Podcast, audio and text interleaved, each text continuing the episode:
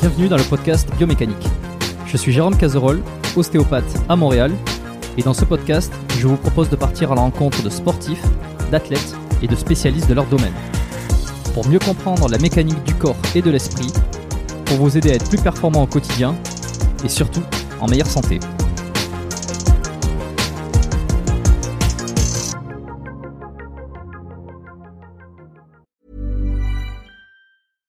Hiring for your small business? If you're not looking for professionals on LinkedIn, you're looking in the wrong place. That's like looking for your car keys in a fish tank.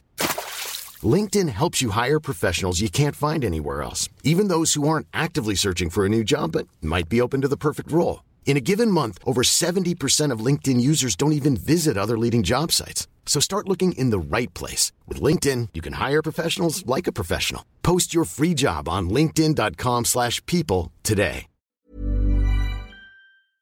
Avant de démarrer l'épisode, j'ai une excellente nouvelle à vous annoncer.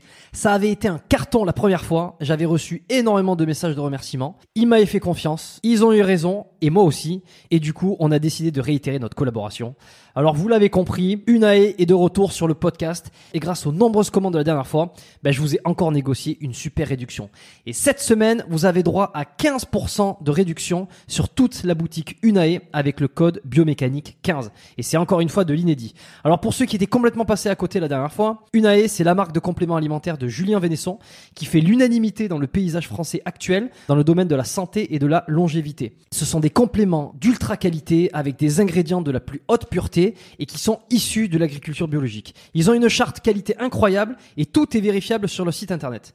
Alors l'été arrive, il est temps de faire le plein de compléments et si vous voulez être au top de votre santé avec les meilleurs produits du marché, eh ben c'est l'occasion rêvée pour le faire. Je vous recommande à titre personnel les oméga 3 en bouteille qui sont considérés comme les plus quali actuellement sur le marché. Si vous voulez améliorer l'aspect de votre peau, la santé de vos articulations et de vos muscles, il y a aussi le collagène éthique qui est issu de poissons sauvages et d'ailleurs qui est en passe de devenir un best-seller chez eux. Euh, je vous recommande aussi le magnésium Omnimag, hyper important pour le sommeil et la récupération nerveuse et musculaire. Vous avez aussi la vitamine D3 qui avait été un carton la dernière fois et qui est considéré comme beaucoup comme le complément à absolument avoir euh, et qui a un rôle dans quasi toutes les sphères de votre corps. Et puis ils ont aussi plein de nouveautés. Il y a le multivitamine spécial ménopause, il y a le sommeil serein qui est une version améliorée de la mélatonine pour ceux qui ont du mal à bien dormir. Il y a aussi, euh, alors je les ai pas encore testés, mais ça a l'air d'être du lourd. C'est le biotique immunité et le biotique digestion pour booster votre système immunitaire et votre microbiote. Enfin bref, vous allez sur la boutique, vous regardez ce qu'ils proposent, vous vous régalez. C'est sur unae.fr, unae.fr. La dernière fois, vous avez été des centaines à passer commande. Vous avez créé des ruptures de stock sur certains produits. Alors cette fois, bah, traînez pas. Et en plus, je vous rappelle que vous avez 15% de réduction avec le code biomécanique 15. Ils ne font quasi jamais des réductions aussi importantes vu la qualité de leurs produits. Alors c'est le moment d'en profiter. La promotion, c'est cette semaine uniquement. Ça se termine ce dimanche, le 12 mai. Alors profitez-en un max et faites-moi vos retours. Et maintenant, place à l'épisode. Et ben voilà, bonjour euh, à tous et bienvenue dans ce nouvel épisode du podcast Biomécanique. On se retrouve aujourd'hui euh, euh, et j'ai le, le, très grand plaisir d'être avec Aton, donc qui, qui a, qui, a, accepté mon invitation à passer sur ce podcast. Salut Aton et puis bienvenue. Salut, bah écoute, merci à toi pour l'invitation et puis ravi d'être parmi vous. Est-ce que tu peux, pour démarrer, s'il te plaît, te présenter brièvement pour tous les auditeurs? Alors moi je m'appelle Aton. Euh, je, pour faire simple, je suis donc acteur. Acteur, euh, j'ai pas tourné beaucoup pour le moment malgré mes 42 années euh, d'âge, un grand âge, euh, parce qu'en fait je suis de retour à la vie civile après une longue carrière à, l'armée. Pendant 20 ans, j'étais militaire et, euh, et j'ai fait 15 années, 18 ans de gendarmerie, dont 15 années au GIGN. Et, euh, et voilà, et d'acteur était un rêve de gosse. Euh, et à la retraite, j'ai décidé de, de, de, réaliser ce rêve. Et en parallèle, j'écris aussi euh, des livres avec un co-auteur qui s'appelle Jean-Luc Riva. On est édité par Nimrod et on a écrit deux livres pour le moment. Le premier, c'est GIGN, Confession d'un Ops. Donc ça retrace un petit peu tout mon parcours. Euh, qui qui n'avait pas pour but d'être un livre de développement personnel, mais bah, visiblement qu'il l'est devenu parce que beaucoup de gens qui l'ont lu, il a un gros succès. On a 80 000 ventes là, et euh, les gens en fait trouvent que bah, ça ça motive. C'est un livre qui motive, qui booste et qui montre qu'en fait, dans la vie, quand on se donne les moyens, tout est tout est possible. Et c'est vrai que j'ai réalisé quelque part deux rêves. Le premier, celui de rentrer au GIGN, et le rêve d'être acteur, parce que bon, j'ai quand même eu la chance de tourner un petit peu pour l'instant, c'est un petit peu, mais j'ai tourné dans Dérapage avec Eric Cantona. Euh, donc, euh, quelque part, j'ai commencé à réaliser un peu mon second rêve. Et puis, on a écrit un deuxième livre qui s'appelle Feral, qui est beaucoup plus tourné sur la préparation physique, mentale pour atteindre ses objectifs, alors que ce soit unité spéciale comme le GIGN ou, euh, ou même euh, simplement être au cinéma, prendre du poids parce que j'ai pris une fois 15 kilos de gras pour un rôle et que j'ai dû perdre en 8 semaines. Donc, euh, donc voilà, on a partagé un peu toutes ces expériences et là, je suis en écriture sur un roman maintenant. Voilà, donc on y prend goût en fait. Ouais, un gros parcours, euh, donc GIGN, euh, acteur, comédie, comédien.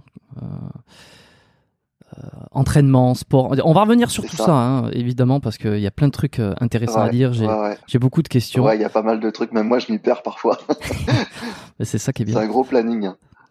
Euh, alors, j'ai entendu, on te voit pas mal hein, sur les plateaux, on entendu, je t'ai entendu sur plusieurs podcasts, etc. Donc, c'est super intéressant. Et le, le, premier truc là qui me vient de suite, c'est c'est que actuellement, c'est ce que j'avais entendu dans euh, une récente interview de toi, c'est que tu as un petit peu du mal à te retrouver, enfin, tu, tu es pas complètement accepté dans le côté euh, chez les comédiens parce que euh, ils te voient encore peut-être encore comme comme GIGN et d'un côté GIGN tu n'es pas encore reconnu enfin tu n'es pas tu, es un peu moins reconnu parce que tu fais plus partie du, milieu. Et dans les dernières pensée que tu, que tu exprimais, c'était que tu avais l'impression que tu étais, un peu encore entre les deux euh, d'un point de vue acceptation, tu vois. Ah ouais, complètement, complètement. Alors c'est assez dur à accepter parce que, euh, enfin c'est, enfin dur, oui. Après bon, on s'y fait, puis en même temps c'est un, un choix que j'assume. Mais c'est vrai que c'est assez perturbant. Euh, en fait, moi j'ai grandi hein, de l'âge, je suis rentré à l'armée à 19 ans. Donc en fait, de 0 à 19 ans, euh, j'étais dans la vie civile avec mes rêves. Vraiment, j'étais tourné à partir de l'âge de 16 ans vers le GIGN. Donc, euh, je savais, j'avais déjà écrit euh, mon parcours de vie. Si tu veux, donc, en fait, moi, pour moi, de, de, de 25 jusqu'à 40 ans, je serai, je serai GIGN et ensuite, à, partir de 40 ans, je serai acteur. Sauf que ça, c'est la théorie et en pratique, ben, c'est comme tout, hein, il faut, il faut convaincre. Il faut convaincre. Donc, ben, j'ai passé le, le première partie de ma vie à convaincre de mes capacités pour intégrer le GIGN. Ça, j'ai réussi. J'y suis rentré à l'âge de 24-25 ans, donc très très jeune, et j'ai fait une longue carrière parce que 15 ans au GIGN, c'est une longue carrière, c'est relativement long. On a un rythme qui est assez soutenu et qui fatigue euh, qui fatigue beaucoup. Euh, j'ai dû quitter, alors pas par choix, mais en même temps, mon, mon choix était de quitter vers 40 ans, donc quelque part, euh, euh, la blessure que, j'ai eue et, l'inaptitude a fait que bah, c'est très bien tombé. Et en même temps, je m'étais préparé au métier d'acteur parce que je sais que bah, c'est très exigeant et qu'il faut et qu'il faut beaucoup travailler. Donc, cinq ans avant euh, mon pot de départ du, du GIGN, bah, je me suis préparé au métier d'acteur, donc j'ai pris des cours, j'ai tourné un petit peu, je me suis beaucoup intéressé au métier en étant conseiller technique, en étant figurant, en prenant des cours, en ayant des petits rôles et tout ça. Et puis, bah ensuite, dès que j'ai quitté, euh, bah, je, là, j'ai dit que j'étais disponible donc pour pouvoir tourner. Et je me suis heurté, bah oui, à, à des producteurs, des réalisateurs, euh, d'autres acteurs qui me voient plus comme un, un conseiller technique, un voire parfois un scénariste avec mes qualités d'auteur, si je peux dire, euh, plutôt que acteur. Donc euh, j'ai toutes mes preuves à faire. Mm. Donc euh, ça, je, bah, je l'intègre complètement. Hein. Je, sais, je savais très bien de toute façon que il y a beaucoup d'acteurs en devenir en France, des plus jeunes, et avec un physique, avec des aptitudes, avec une sensibilité, et que bon bah voilà, je repars à zéro en fait mais c'est vrai que euh, j'ai l'impression de partir avec un handicap quelque part qui est de ce passé qui me colle à la peau de euh, de GIGN. Et le livre, euh, même s'il a eu un fort succès, et je m'en réjouis parce que c'est un gros partage, bah, me met un peu dedans parce que bah, je suis l'éternel ex-GIGN. Et même dans les rôles qu'on me propose ou les propositions, euh, alors moi, ce que j'aimerais, c'est un rôle, c'est un gros rôle, même à la rigueur, hein, dans les forces spéciales ou unités d'élite, où là, je puisse avoir une amplitude de, de, de jeu, jouer sur différentes sensibilités. Ça, ça me, ça me plairait. Mais pour l'instant, c'est pas encore le cas. On propose plutôt des rôles d'homme de main, avec des petits rôles, peu de peu de paroles. Et, euh, et, je suis assez frustré par rapport à ça parce qu'en fait, euh, sur ces 15 années de, de GIGN, j'ai emmagasiné, j'ai toujours pensé euh, acteur après. Donc en fait, j'ai emmagasiné un, un, gros, un gros bagage émotionnel euh, que j'ai gardé en moi et qui ne demande qu'à sortir et qui a à sortir sur des plateaux dans des circonstances particulières et que j'arrive maintenant, en apprenant le métier d'acteur, à maîtriser. C'est-à-dire que je peux pleurer très facilement, je peux me mettre en colère très facilement, mais c'est mesuré. C'est ce qu'on demande à un acteur c'est de, de, de, donner ses émotions et de les maîtriser quand même euh, et de les répéter. Et ça, bah, c'est un gros travail, mais j'ai réussi à, à, à, dompter tout ça. Et je suis un peu frustré parce que bah, si je ne fais pas des choses par moi-même, mais en même temps, je sais que c'est le c'est le, le, lot quotidien de beaucoup d'acteurs hein, qui n'ont pas de production, qui n'ont pas de, de réalisateurs euh, qui misent sur, eux, donc ils sont obligés de tout faire par, par eux-mêmes. Et, euh, et c'est pas évident. C'est pas évident, donc euh, bah, on, on continue à travailler et puis on essaie d'entretenir ce bagage émotionnel parce qu'en fait avec le temps bah moi j'ai quitté le GIGN il y a deux ans. J'ai toujours cette crainte de m'en éloigner de, de, ces émotions et que bah voilà que je travaille quelque part sur mes mêmes mes syndromes post-traumatiques que j'ai quand même hein. euh, on va pas se mentir hein, 15 ans ça laisse des traces. Mais c'est vrai que jouer sur ces émotions bah c'est pour moi c'est ça me donne une grosse facilité pour certains rôles et j'ai peur qu'avec le temps, bah, ça, ça que quelque part je m'embourgeoise et que bah, cette capacité-là, je la perde un petit peu. Même si bon, mon entourage proche me dit que non parce que ça, c'est en moi. Mais euh, mais voilà, j'aimerais en fait. J'ai un peu une frustration, mais mais j'y crois. J'y crois encore et je travaille pour pour des futurs rôles et, euh, et on continue quoi. Ouais, mais ça va venir petit à petit. C'est vrai que c'est pas non plus la, meilleure période en ce moment là pour euh, pour avoir euh, plus de propositions. Non, compliqué. Je pense à quelque chose. Tu vois, je sais que toi, t'avais eu euh, l'espèce de déclic de vouloir rentrer dans le GIGN lorsque tu avais assisté à l'intervention à de, de, Marignane, donc qui était c'était à Paris une attaque terroriste dans un avion. après avoir vu ces images-là, tu as eu comme une grande envie de de rentrer dans ces, ces corps d'élite. Et, et je sais qu'il y, y, a quelques années, euh, peut-être une dizaine d'années maintenant, il y a eu un film qui a été fait sur ça, sur euh, une fiction, sur certaines interventions à. Est-ce que ça t'aurait plu d'avoir un rôle principal là-dedans? Ça aurait pas été incroyable? Alors, euh, sincèrement, alors oui, alors le, film s'est tourné relativement tôt moi dans ma carrière, donc euh, j'aurais pas été prêt ni euh, ni dans mon plan de, de, carrière, ni même en, en, capacité d'acteur. Mais c'est vrai que maintenant, si j'avais à jouer le rôle de, de Thierry Pregno, qui est le, rôle principal, hein, je pense que je l'aurais joué différemment de ce qu'a fait Vincent Elbaz. Alors moi, je ne critique absolument pas. un Chaque acteur a sa à sa patte, euh, interprète le, le rôle. Mais Thierry est mon parrain, donc euh, forcément je le connais très très bien. Et c'est vrai que j'ai pas vraiment retrouvé Thierry, mais ça après c'est purement personnel. Après ce qui est important c'est dans l'image hein, que, que va donner le film. Mais euh, mais je pense qu'il y a des émotions que j'aurais voulu montrer. Euh, qu'on ne voit pas assez dans le film et il y a, y a quelque chose que nous on n'a pas retrouvé et ça c'est général au GIGN on n'a pas retrouvé dans, dans ce film la, la, cohésion entre les hommes avant l'intervention.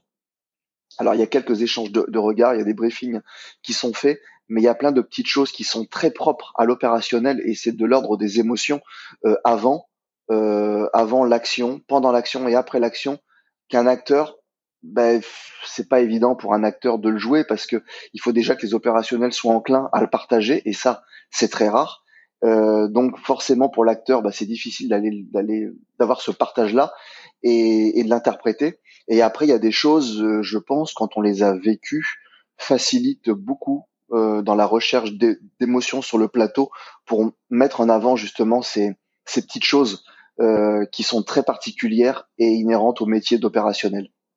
Donc euh, j'aurais eu ma, ma version. Là, on peut pas refaire le monde, mais j'aurais eu ma version dans laquelle je pense que Thierry se serait peut-être plus retrouvé les opérationnels. Après, en ce qui concerne le public, je sais qu'on peut pas, euh, voilà, tout faire euh, comme la réalité parce que il y a, y a un monde entre la réalité et la fiction. Mais comme là, c'était vraiment un film qui se basait sur des faits réels, je pense qu'on aurait pu aller plus loin sur l'émotion de l'opérationnel. Ça, c'est mon regard d'acteur hein, qui parle et d'opérationnel forcément. L'assaut, le film, il s'appelle donc film en 2010, si les gens veulent aller voir. Et peut-être, d'ailleurs, j'y pense, peut-être que d'ici une dizaine d'années, ils feront un film sur l'arrestation des frères Kouachi, ou en tout cas toute l'affaire qui a tourné autour de, de Charlie Hebdo. qui sait, peut-être un rôle important pour Aton. Ouais, peut-être. Je suis, je suis pas sûr de, je suis pas sûr de vouloir jouer mon propre rôle. Non, moi, je, moi, j'aimerais, hein, j'aimerais beaucoup. En fait, j'aimerais beaucoup l'avoir, euh, avoir un rôle euh, important dans militaire ou, euh, ou unité d'élite actuellement, parce qu'en fait, comme comme je disais, c'est c'est très frais en moi. Et, et ça me permettrait de clôturer peut-être un petit peu le truc en, en beauté euh, et après derrière me tourner vers totalement autre chose parce que je n'aspire pas que à des rôles euh, de, de, de troupes d'élite, euh, forces spéciales, etc. je me destine à un cinéma un peu plus large, à un large public si on peut. Je vais pas m'enfermer dedans, mais c'est vrai que pour pour en terminer avec ça, je rêverais d'un rôle d'un rôle dans militaire pour montrer justement ce qui est ce qui est vraiment l'opérationnel. Et j'ai jamais presque jamais vu jouer d'opérationnels tels qu'ils le sont vraiment. Euh, et je parle pas de, de moi, hein, je parle de, de, de, ce que moi j'ai vécu, euh, bien sûr, parce que je me repose aussi dessus, mais de ce que j'ai pu voir euh, en 20 ans d'armée. Euh, c'est rare les, les, films qui sont très fidèles aux émotions d'une personne qui va qui va ouvrir le feu, qui va être blessée. Il y a plein de choses en fait que le public n'a pas encore vu et ce depuis des années. Et on vit une période assez compliquée où on a eu beaucoup de conflits euh, ces derniers temps, où même la France euh, a été mêlée à beaucoup de conflits euh, à l'étranger, en Afghanistan, au Mali, ou même en, interne avec le terrorisme hein, au, sein du pays. Et ces émotions-là, en fait, j'ai beau voir des films qui tournent un peu autour de ces sujets, euh, et je suis pas le seul à le dire, hein, même les opérationnels ne s'y retrouvent pas. Et même au-delà des opérationnels, quand je dis opérationnel, c'est pas seulement unité d'élite, mais même unité traditionnelle ils s'y retrouvent pas vraiment dans les séries qui tournent autour de la police, aux séries qui tournent autour de la gendarmerie ou des militaires. Il y a plein de choses auxquelles euh, bah, le cinéma passe à côté. Ça, c'est mon avis. Donc ça, effectivement, je suis prêt à le partager en conseil technique, mais surtout euh, en tant qu'acteur. Parfait. On, reviendra un peu sur euh, donc tes ambitions en tant qu'acteur et, ce que tu prépares pour la suite.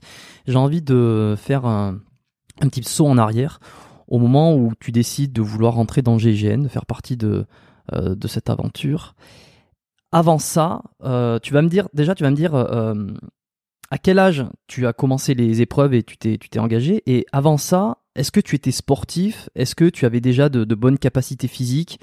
Euh, Quelle était ta vision de ton corps, de, de, de, l'entraînement? Et, je te poserai une autre question ensuite par rapport à ça. Alors, ce qu'il faut savoir, c'est que quand, quand j'étais petit, hein, quand je dis petit, c'est à l'âge de 5-6 ans, euh, j'étais euh, j'étais assez actif hein, euh, physiquement, mais pas forcément un, un grand sportif. On, on décelait peut-être pas. Bon après c'est très jeune, hein. peut-être pas encore décelé cette capacité euh, au sport. Mon père m'a mis quand même relativement jeune au, à la gymnastique, à la natation. Faute de ne pas pouvoir m'inscrire au sport de combat parce que j'avais tendance à me battre un peu dans les cours d'école. Euh, je supportais pas l'injustice et quand elle était tournée vers moi ou vers les autres, donc euh, je me faisais un peu le justicier et en même temps j'avais des inspirations qui étaient les films américains avec Stallone, Van Damme et tout ça, donc forcément je reproduisais un peu les scènes d'action dans la cour d'école. Mais euh, n'ayant pas pu donc euh, m'inscrire au karaté, mon père m'a inscrit donc comme je disais donc gymnastique et natation, mais il a toujours été très très exigeant euh, quant aux résultats. Donc, quand il payait pour euh, pour que bah, pour que j'ai un cours euh, de sport, il fallait que j'ai des résultats. Il fallait que le prof, en fait, c'était pas de la distraction, c'était pas juste pour occuper le temps. Il fallait du résultat. Donc, j'étais poussé quand même assez jeune. J'étais pré-ado et il fallait que je batte des records dans, dans toutes les disciplines. Donc, j'ai fait du tennis, euh, j'ai eu un, bon, petit classement au tennis, mais c'était pas suffisant pour mon père qui était très exigeant. Jusqu'au moment où, à 13 ans, en fait, euh, bah, j'ai pu décider du sport que j'allais faire. Je me suis inscrit au karaté. Et là encore, il venait aux compétitions, donc là, il était assez fier parce que parce qu'en fait, bah, je gagnais. Enfin, je gagnais. Parfois, j'étais disqualifié parce que j'allais chercher le contact, mais euh, mais je gagnais. Je, je remportais souvent des prix. Donc euh, là, il a commencé à avoir quand même un peu de fierté euh, par rapport à ça, par rapport aux, victoires. Et ensuite, à l'âge de 16 ans, je me suis inscrit au full contact. Et c'est là où j'ai vraiment eu de mes plus beaux résultats parce que j'étais vice-champion de France en full contact en 97 et j'étais aspiré par euh, par Dominique Valera en 98 dans l'équipe de France et malheureusement j'ai pas pu faire les championnats du monde parce que je suis rentré à l'armée. Mais euh, mais j'ai eu des aptitudes, je me suis révélé en fait, on va dire, surtout dans les sports de combat où là j'avais vraiment une motivation et la motivation bah, c'était de pour moi c'était euh, le, le, ring était un peu une arène, c'était pas vraiment un sport, mais j'y mettais euh, beaucoup d'ego dedans. Et pour moi, perdre, c'était vraiment, euh, c'était humiliant. Donc, euh, ça m'a donné une, un stimuli en plus. Il fallait que je gagne absolument, quoi. Et j'ai perdu une fois, c'était en finale championnat de France. J'ai perdu au point. et ça, et ça, ça a été un peu une grosse. j'ai appris l'échec en fait. Mais, mais ça, c'est quelque part, ça a eu quelque chose de très positif parce qu'il faut, il faut vivre aussi avec les échecs. On n'est pas fait que, que de victoires, on se construit aussi avec les échecs. Donc ça a été un, un gros tournant dans, dans ma vie, euh, voilà, d'accepter, d'intégrer, de comprendre ce que j'avais, euh, ce que j'avais pas dû mettre en place. Et ça, ça m'a beaucoup aidé après dans la préparation du, reste. Ça te gênait euh, d'avoir cette pression de résultat euh, de, de, ta famille, par exemple, ou, ou tu trouvais ça normal euh, à partir du moment peut-être où tu as trouvé ton activité euh, fétiche, les sports de combat, tout ça, tu avais, euh, cette envie de te dépasser. Mais avant ça, est-ce que tu te sentais sous pression? C'est quelque chose qui, qui te gênait, qui te dérangeait? Alors pour moi c'était normal parce que j'avais pas de pas de frères et sœurs et, et la pression que mon père pouvait mettre, bah pour moi c'était oui c'était normal. Maintenant je voyais quand même que par rapport aux autres j'avais une pression supplémentaire, c'est-à-dire que les autres quand ils n'avaient pas de, de résultats il se faisait pas gronder quoi. Moi quand j'allais au tennis et que je perdais le match euh, dans la voiture, le retour était difficile. c'était beaucoup de réflexion. Mais ceci dit, euh, même si je le trouvais dur à l'époque, je remercie mon je remercie mon père parce que quelque part c'est ce qui m'a donné euh, des capacités d'acceptation à la pression aux exigences de l'entraînement pour intégrer les unités d'élite. Donc en fait, cette pression que j'ai eue euh, très tôt ben, a permis de, j'ai pu j'ai pu l'accepter, j'ai pu vivre avec et j'ai pu accepter la pression euh, qui est de l'excellence euh, du GIGN. Pour moi, c'était pas c'était une pression que j'avais déjà qui, qui m'était familière en fait. Donc donc moi je le remercie en ça. Maintenant, c'est vrai que oui, c'était une grosse pression et que ça a été très dur jusqu'au jour où j'ai commencé à trouver donc mes disciplines qui étaient les sports de combat et me révéler vraiment euh, dans ces disciplines-là et obtenir quelque part la fierté de mon père. Alors des psys diraient que oui, euh, j'ai cette quête de, de, rendre mon père fier, mais effectivement c'est une pression, mais c'est une pression que j'ai tournée en quelque chose de positif. Et dans les exemples que tu m'as donnés, là, tu m'as parlé donc de tennis, tu m'as parlé de sport de combat. Euh, tu m'as pas nécessairement parlé de, sport en salle, le fait d'être. Euh, peut-être qu'à l'époque aussi, il n'y avait pas autant de. évidemment, il n'y avait pas autant de salles de sport, euh, ni low cost, ni, quoi que ce soit pour aller s'entraîner en musculation. En musculation ou force, ou enfin peu importe, hein, l'entraînement en salle de sport, quoi. Est-ce que tu as découvert ça Euh, est-ce que euh, j'aime bien demander à mes, invités la première fois qu'ils sont rentrés dans une salle de sport et surtout les invités qui sont orientés euh, muscu fitness, comment ça s'est passé pour eux? Qu'est-ce qu'ils ont Qu'est-ce qui Est-ce que ça a été un déclic? Comment ça s'est passé? Et je voudrais savoir si toi ça a été tardif le fait que tu t'entraînes en musculation pure ou à quel moment ça a eu lieu en fait dans toute cette découverte sportive? Alors moi très jeune en fait j'ai eu un enfin j'ai eu un souci de glande thyroïde. En, c'est simple, hein, c'était en 86-87, et je pense que ça coïncide avec, euh, je sais pas si tu te souviens, ce nuage de Tchernobyl là, euh, cette, euh, mm. ce problème dans la dans, la centrale nucléaire. Et, euh, et, je pense que beaucoup de jeunes, que j'étais, on était nombreux à cette époque-là, avoir des problèmes de thyroïde, ça ralentit ma croissance. Et du coup, j'ai eu, j'ai eu un traitement hormonal qui a peut-être fait aussi que je me suis développé anormalement musculairement. Donc euh, bah, très vite dans les cours d'école, j'étais beaucoup plus musclé que les autres, on m'appelait Rambo, et du fait de faire beaucoup de gymnastique, beaucoup de natation, euh, j'avais déjà, euh, et puis moi mes, mes idoles c'était c'était Stallone, Schwarzenegger, donc j'ai grandi avec ça, donc le fait d'avoir des pectoraux et des aldos et des bras très tôt, pour moi c'était un physique tout à fait normal, mais qui paraissait hors norme aux yeux des autres mais je suis pas tout de suite allé dans une salle de sport. Moi, je faisais beaucoup de, de j'avais des poids euh, juste, excuse-moi, je te coupe. C'était T3, euh, T4 que tu prenais? Non, le traitement c'était ornicétile, le médicament. D'accord. D'accord. Bon, en tout cas, ça t'a permis, ça t'a permis de, de, développer un physique. Euh, bah, t'as eu de la chance dans ta malchance au final. Oui, quelque part. oui, oui. Ouais, ouais, tout à fait, tout à fait. Donc du coup, bah bon, moi je faisais beaucoup de pompes. Alors à l'âge de, moi j'ai connu la salle de sport euh, dans ma salle de boxe parce qu'en fait, on avait un club où il y avait la salle de boxe et la salle de musculation qui était qui était dans un même gymnase. Et en fait, quand le club de, de musculation fermait, nous on continuait encore à boxer et j'étais dans les derniers en fait. À, parfois, je fermais même la salle de boxe et j'avais 16-17 ans. Et ce que je faisais après l'entraînement, bah, j'allais euh, j'allais sur les machines et à 16 ans, je commençais un petit peu à, à charger des barres, à aller sur les machines guidées et à me familiariser un petit peu avec ça. Et en fait, je me suis développé assez rapidement. Et c'est vrai que quand j'étais sur le ring, j'avais remarqué que ça avait euh, mon physique avait un impact euh, psychologique sur la, sur l'adversaire. Plus j'étais musclé, plus j'étais musculeux, plus euh, bah, il se demandait où il allait taper quoi. Et moi, c'était un peu pareil sur moi. Hein. Quand je voyais quelqu'un qui était très, très, très balèze en face de moi, il y avait quand même un impact hein, où je me disais, waouh, là, j'ai affaire à un costaud, il va frapper fort. Alors que c'est pas forcément lié. Mais je me suis mis à la musculation plus sérieusement à l'âge de 17 ans quand j'ai commencé à travailler en, boîte de nuit. Voilà, où là, euh, là, il fallait avoir un physique un peu, un peu plus étoffé. Et là, j'ai commencé bah, à prendre un peu de protéines. Euh, à l'époque, on connaissait, on découvrait la créatine, donc j'en ai pris un petit peu. Et puis, euh, je crois que j'ai fait une prise de masse de près de, de 15 kilos en, très très peu de temps pour une saison.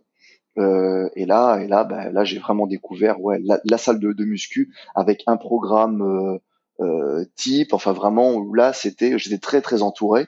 Euh, j'avais Karim Clémenceau hein, qui était qui, qui, est, qui, est, coach sportif, euh, qui a été euh, même sur le podium au niveau Krav Maga en, individuel et collectif. Et c'était euh, c'était mon coach, quoi, donc il me faisait des, programmes sportifs et, et je prenais je prenais en force, je prenais en, volume et c'était assez grisant, quoi. Hmm. En tout cas, ça t'a bien servi par la suite. Alors là, tu, me parlais de 17 ans. À quel âge tu rentres, tu, tu décides de, de, de, de, rentrer dans le GIGN et comment se passe ton entrée? Comment se passent euh, euh, les débuts avant que tu intègres l'équipe?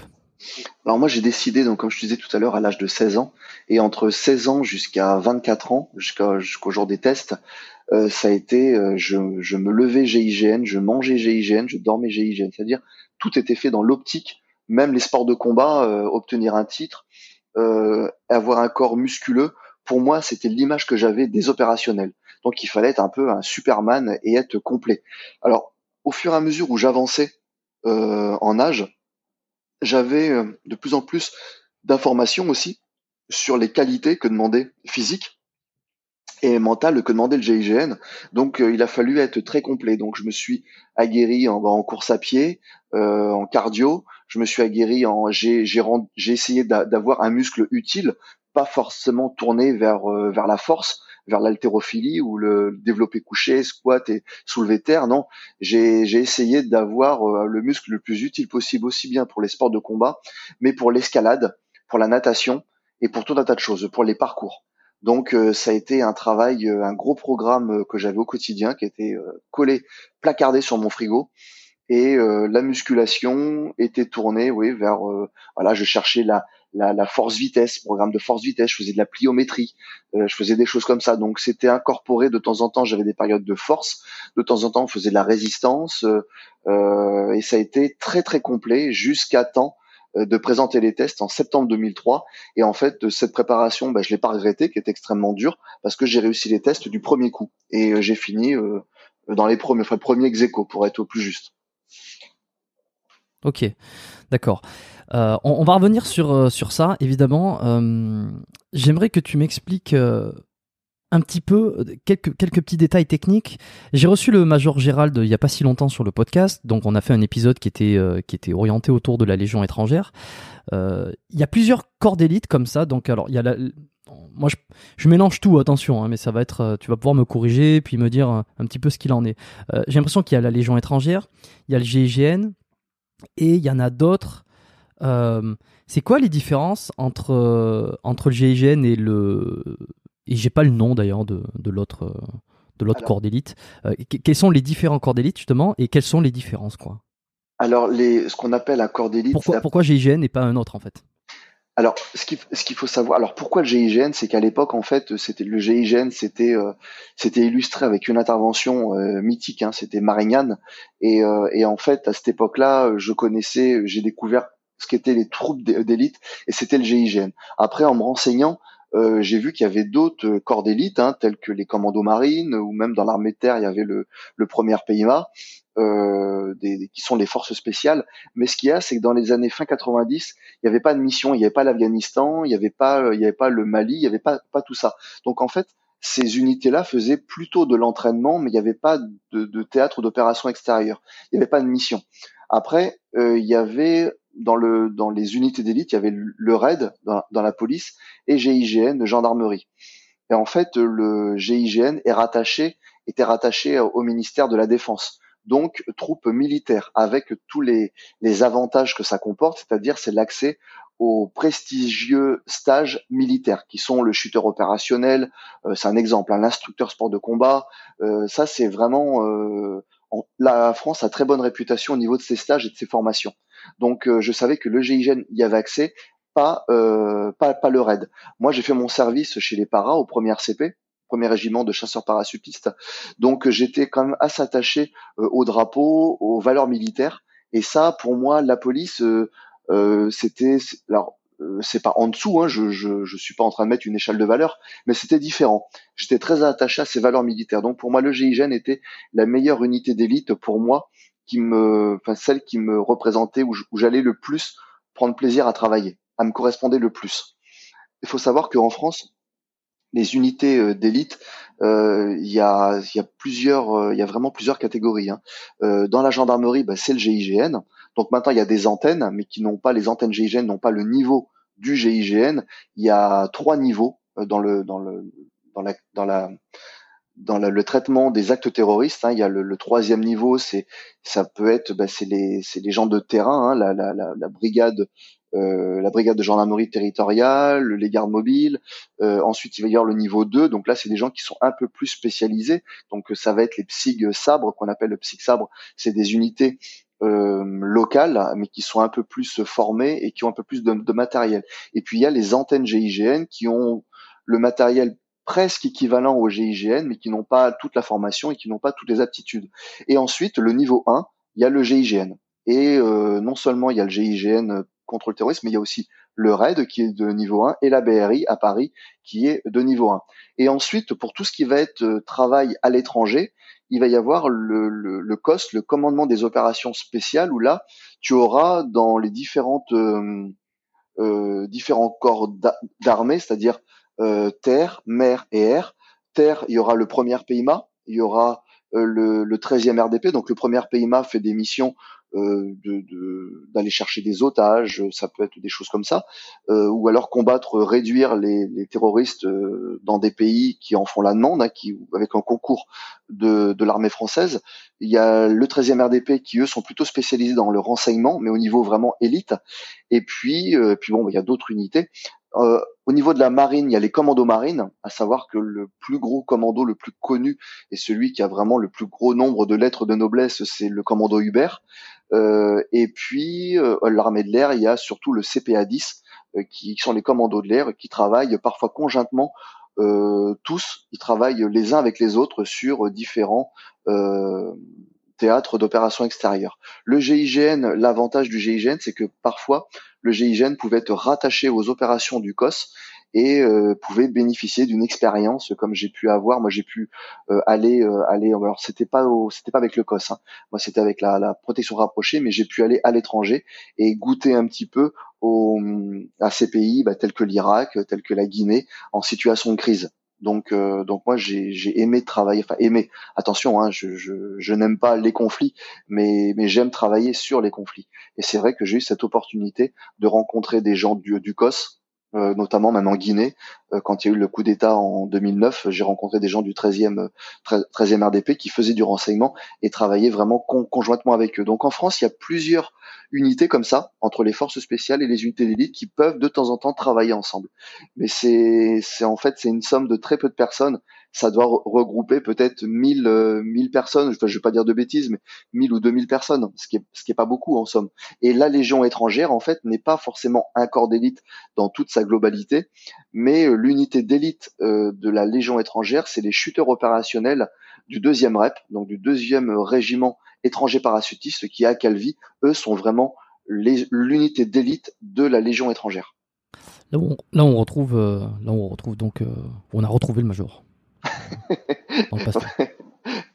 voilà, c'est, euh, on a le même discours hein, par rapport à ça. Moi, j'ai eu la chance de le rencontrer. J'aime beaucoup, je l'apprécie beaucoup, beaucoup. Tu vois, je vois là que, par exemple, le RAID, c'est le groupe qui, a, qui est intervenu pour la prise enfin, pour la prise d'otage de l'hypercachère. Et, euh, et, toi, on sait que euh, avec le GIGN, tu as participé à l'arrestation des, enfin l'arrestation où, j'ai plus tous les détails, mais des frères Kouachi, donc c'était euh, neutralisation. Neutralisation. même période. qui décide quoi? Pourquoi le raid d'un côté? Pourquoi le GIGN de l'autre? Qui prend les décisions de qui doit intervenir à quel endroit? Alors en fait, ce qu'il faut savoir, c'est que avant, avant l'attaque du Bataclan, il y avait, des, des zones, zones police. Alors euh, la zone police, c'est surtout les zones urbaines et les zones gendarmerie. Là, on est plutôt dans le côté rural. Après, euh, après le Bataclan, le Bataclan en fait a soulevé une grosse problématique, c'est que ces zones-là, euh, bah, en fait, on, les a fait sauter parce que bah, c'était le premier sur place. Maintenant, c'est le premier sur place qui intervient. Donc, il se peut que le raid puisse intervenir en zone rurale s'ils sont les premiers à être sur la sur la crise ce qui semble le plus logique. Mais c'est vrai qu'à cette époque-là, c'était euh, Damartin était en zone euh, gendarmerie et l'hypercachère en zone police. Bon, maintenant, euh, voilà, ça s'est trouvé comme ça, même si le raid travaillait aussi sur la traque des frères Kouachi autour de la zone de Damartin, qui était une zone gendarmerie. On a mis vraiment, on a réuni toutes les forces qu'il y avait en France pour bah, pour stopper ces deux terroristes là. Et ensuite, après, bah, c'est des choix oui, qui se faisaient à l'époque en fonction des zones. Mais tout ça, ça a sauté en matière de terrorisme. C'est toujours le cas pour euh, toutes les autres, euh, les autres euh, missions. Mais pour, en ce qui concerne le terrorisme, il n'y a plus de zone en France. Toi, pendant la période du Bataclan, t'en étais où? Alors moi j'étais au GIGN, hein, j'étais j'étais pas d'alerte. Euh, ce qu'il faut savoir c'est que quand il y a eu cette attaque au Bataclan, enfin sur Paris, hein, parce que c'est attaque le point multiple, le GIGN comme le RAID s'y attendait malheureusement. On s'y attendait, on, on, savait que ça allait arriver un jour ou l'autre, on s'y préparait. Euh, malheureusement, j'ai l'impression que nos politiques étaient beaucoup moins prêts que nous, opérationnels, et ont eu du mal un petit peu dans la coordination. Euh, maintenant, les deux sections d'alerte sont parties, se sont projetées très très très très rapidement sur Paris pour être prêts, en mesure de d'intervenir s'il y en avait la demande sur le Bataclan. Mais en même temps, il y avait cette contrainte qui était une zone police, donc il fallait que ce soit la, la BRI et le RAID qui interviennent. Donc il y a eu toute une période de latence, ça a fait beaucoup de bruit même en, en France, il y a eu, euh, il y a eu un procès. Enfin, par rapport à ça, ça a été, euh, passé en, conseil, mais euh, on a tiré des, enseignements de, tout ça. Alors moi, en ce qui me concerne, plus personnellement, euh, j'étais pas d'alerte, mais je me suis projeté très vite à l'unité. Il faut savoir que nos logements sont, à, moi j'étais à 200 mètres hein, de, de, la caserne, par nécessité absolue de service. C'est comme ça qu'on dit on doit être, on doit vivre juste à côté. Et je me suis projeté très rapidement à la caserne et je me suis préparé avec tous mes camarades, en fait, qui n'étions pas d'alerte. On a préparé nos affaires en cas d'une attaque éventuelle sur Paris ou ailleurs. Donc, euh, et nous, on, ne comprenait pas pourquoi nos collègues qui étaient au Célestin, donc à la gare républicaine, à deux kilomètres du Bataclan, n'intervenaient pas et nous on était prêts euh, prêts à partir quoi. Donc euh, c'était euh, on l'a assez mal vécu on l'a exprimé hein, ça s'est exprimé euh, assez rapidement d'ailleurs parfois pas très très bien dans les formes. Mais bon voilà c'est comme ça que sont les humains. Et à un moment donné quand il y a une frustration quand on a le sentiment qu'on aurait pu faire mieux ou ou, ouais, ou différemment, tout simplement, bah, on l'exprime. Et c'est vrai que même dans mon livre Gigène Confession d'un Ops, j'en parle d'une grosse frustration, voilà, que j'ai pas, j'ai pas pu œuvrer au, au, bénéfice de la collectivité euh, ce jour-là et, et j'aurais voulu faire plus. Mais comme bon nombre de mes, de mes camarades, hein, on a tous cette mmh. frustration et comme on a cette frustration quand on a euh, cette, cette vocation qui est viscérale euh, d'être tenu alors qu'on a envie de rendre service. Quoi. Et justement, j'ai une question qui me traverse par rapport à ça. Est-ce que aujourd'hui, par exemple, t'as pas une espèce de déformation professionnelle encore qui fait que tu veux toujours porter euh, plus ou moins assistance ou, venir en aide lorsqu'il y, a un conflit, il y a quelque chose, pas forcément un conflit, euh, euh, une intervention ou quoi, mais dans, dans, la vie de tous les jours. Est-ce que tu t'es rendu compte, toi, que tu avais souvent envie d'intervenir pour régler les conflits, régler les problèmes? Bah, comme euh, comme je te disais, tu au tout début du euh, l'interview là quand on a commandé le podcast, euh, c'est d'avoir le cul entre deux chaises entre le GIGN et le cinéma et je crois que je serai alors heureusement ou malheureusement, mais je serai toujours un GIGN dans l'âme. c'est-à-dire que j'ai toujours cette envie de d'agir. alors je me je me restreins, c'est-à-dire que je ne rentre pas dans même dans les missions que font mes camarades que je peux voir à la télévision, qui vont être médiatisés ou pas. Euh, j'ai des retours euh, systématiquement hein, parce que je suis en lien avec eux, mais j'essaie de vraiment de garder ma place de retraité et de ne pas rentrer euh, dans l'opérationnel ou dans la tactique à, à vouloir faire les débriefings. Euh, ça, je voilà, je prends la distance par rapport à ça. Mais maintenant, c'est vrai que si j'étais témoin d'un acte violent, euh, même un acte terroriste, je crois que ce serait plus fort que moi et c'est viscéral. Et je crois que bah, si je peux faire bouclier, faire rempart, bah, je le ferai. Alors avec euh, toute la, lucidité et le recul qu'il faut avoir, parce qu'il ne s'agit pas non plus de, saboter euh, une mission en, parce que parce que ma vocation euh, sur l'instant est, est telle que voilà. Mais mais je pense qu'on a suffisamment d'expérience quand on a 15 ans de GIGN ou certains camarades ont même 20 ans, on est retraité et même avec voilà ce ce, bah, ce passé, on, on sera en mesure de de prendre un peu de recul, d'observer et de pouvoir rendre service quand même. Mais bon, voilà, il y a un temps pour tout, il faut l'accepter. Euh, on n'a pas non plus les capacités. Euh, bah, quand on vieillit, on perd en capacité. Il faut l'accepter. Mais c'est vrai que l'envie euh, d'en découdre et de, et de prêter main forte, elle sera toujours là. Voilà, donc je serai toujours peut-être un vieil opérationnel, mais toujours prêt s'il fallait partir. Quoi. Est-ce que vous avez été formé aussi en, en négociation orale, par exemple verbale? Je prends un exemple bête, mais si t'assistes à une bagarre ou un début de, de tension dans un bar ou dans un lieu public ou euh, dans une période où le Covid n'existerait pas évidemment actuellement, euh, est-ce que euh, tu te sens capable d'intervenir pour essayer de, de calmer, calmer la, une possible bagarre qui pourrait se déclencher, être dans la capacité de négocier à un moment où il y a un conflit? Là, je parle dans la vie de tous les jours, un conflit qui peut y avoir soit avec des, avec des en famille ou des amis ou, ou peu importe, tu vois, des, ces fameuses tensions qu'on connaît. Euh, cette communication verbale de savoir calmer l'adversaire et, et, savoir, enfin l'adversaire, c'est pas un adversaire là, mais calmer la personne et, euh, entamer euh, plus de la négociation et, revenir à un calme. Oui, alors ça, j'ai j'ai eu euh, j'ai eu bon nombre de fois l'occasion, hein, l'opportunité de de m'exercer ou de m'essayer à, à, la négociation, si on peut appeler ça ainsi, parce qu'en fait la négociation ça reste quand même un métier et une spécialité à part entière au GIGN, et euh, je ne me revendiquerai pas euh, négociateur. C'est par contre on est sensibilisé à la négociation quand on est en quand on est en stage, donc on nous apprend quelques clés, mais mais la négociation, je dirais, elle est elle dépend vraiment de la personne. Elle est en soi.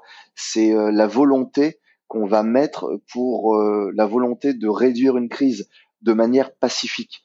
Et il y a des, j'ai croisé des, des, des, des, collègues au GIGN qui n'avaient pas forcément cette vocation, qui n'envisageaient pas la, la résolution d'une crise euh, de manière pacifiste, parce que parce que bah, à un moment donné, voilà, il y a, une, y a, y a on a des on a des modes opératoires, on a des des, ah comment on appelle ça?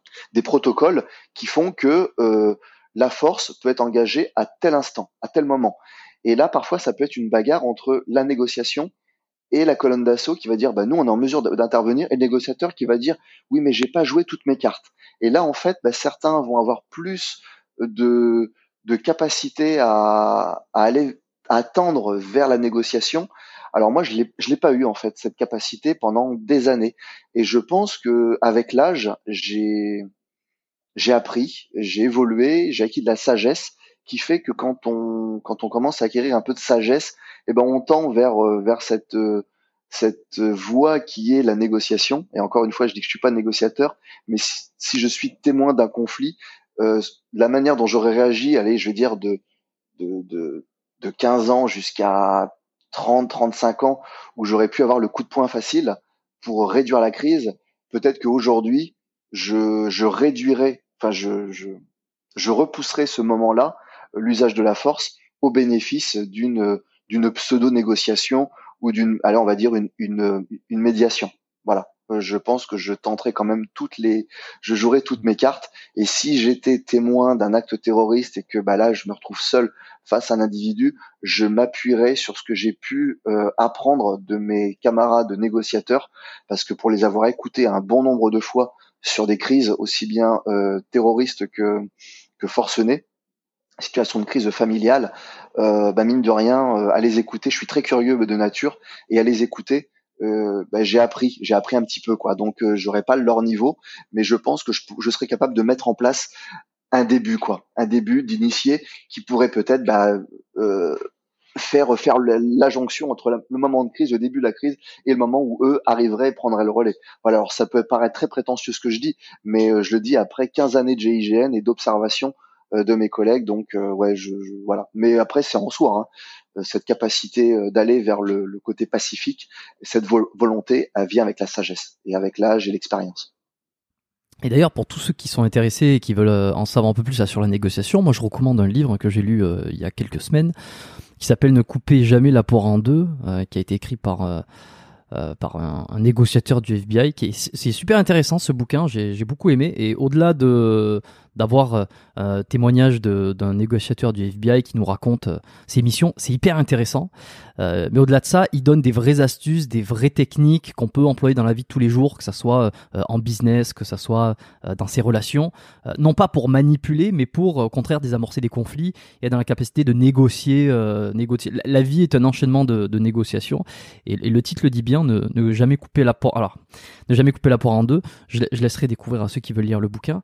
Et pour la petite euh, information euh, drôle, c'est que euh, une des techniques qu'il y a dans le livre, moi je m'étais fait une note sur tout ce que j'avais lu parce que j'ai trouvé ça super intéressant.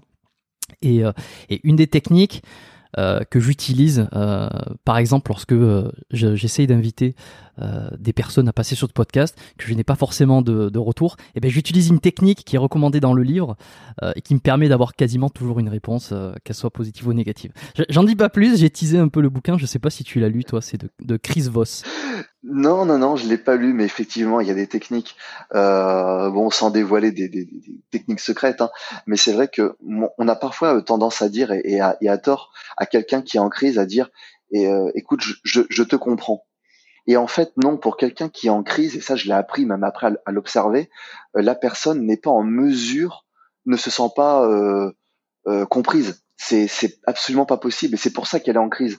Donc lui dire euh, je te comprends, ça revient dire à quelqu'un qui est super énervé, calme-toi, lui donner un ordre, et c'est pas du tout productif. Hmm. Donc il y a des hmm. y a des clés comme ça en fait que bon moi j'ai appris hein, au fur et à mesure à, à écouter mes, mes camarades, mais c'est vrai que voilà il y a des choses, il faut induire les personnes. Alors parfois la négociation vise à, à à tempérer, à, à, ramener à la raison. Voilà, je crois que c'est la, la, priorité, c'est ramener une personne qui est déraisonnée à la raison, mais parfois c'est l'amener euh, dans un dans un lieu ou lui faire faire des choses qui vont rendre une intervention euh, par l'usage de la force euh, plus plus propice quoi. Donc euh, donc la, la, négociation a vraiment ses ses buts, hein, ses objectifs qui sont bien particuliers.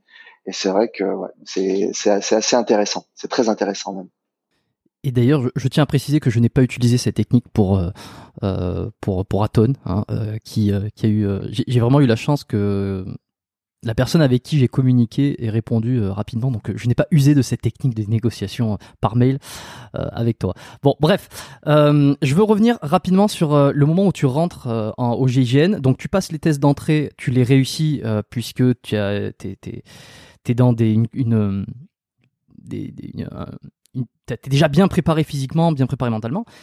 Et alors en fait, ce qui se passe après, c'est un stage, c'est ça. J'aimerais que tu nous expliques comment ce stage se passe. Euh, comme ça, on va pouvoir un petit peu comparer par rapport à celui qui est fait avec la Légion étrangère que nous avait euh, expliqué euh, le Major Gérald. Et peut-être pour ceux qui savent pas encore ce que c'est exactement le coxage. Alors, ce qu'il faut savoir, c'est que le GIGN, la formation, c'est l'une des formations les plus longues hein, qu'il y a dans les unités, même au travers du, monde. la sélection se fait sur euh, une semaine. Alors on a, enfin, en pour la première partie de la, sélection, c'est une semaine de texte, de test où on éprouve les candidats sur le plan physique. Donc ça peut être sur un maxi euh, pompe, abdos, traction, euh, course à pied, natation, donc des chronos. Euh, euh distance en apnée, 50 mètres apnée, 50 mètres pieds-poings liés, euh, euh, voire aussi on éprouve toutes les phobies, donc la claustrophobie, le, la peur du vide, on met tout ça un petit peu, un, petit peu en, exercice pour voir un petit peu comment les gens réagissent. Et de là, même les sports de combat en font partie, ce qu'on appelle les tests d'agressivité, où là, il n'y a vraiment pas de, pas, de cadeau à se faire. On voit un petit peu, donc physiquement, où en sont les gens et mentalement, dans leur détermination et leur capacité en fait à gérer un petit peu leur phobie et leur stress. Euh, ensuite, quand on réussit cette semaine de test, à savoir que sur cette semaine de, test, on a pratiquement 70% à 80% des candidats qui sont éliminés. Euh, ensuite, on part sur euh, ce qu'on appelle le prestage, qui va durer entre deux à trois mois, où là, on va évaluer les candidats dans la résistance. Donc, on va continuer toujours, ça va être sur le plan physique, avec des parcours.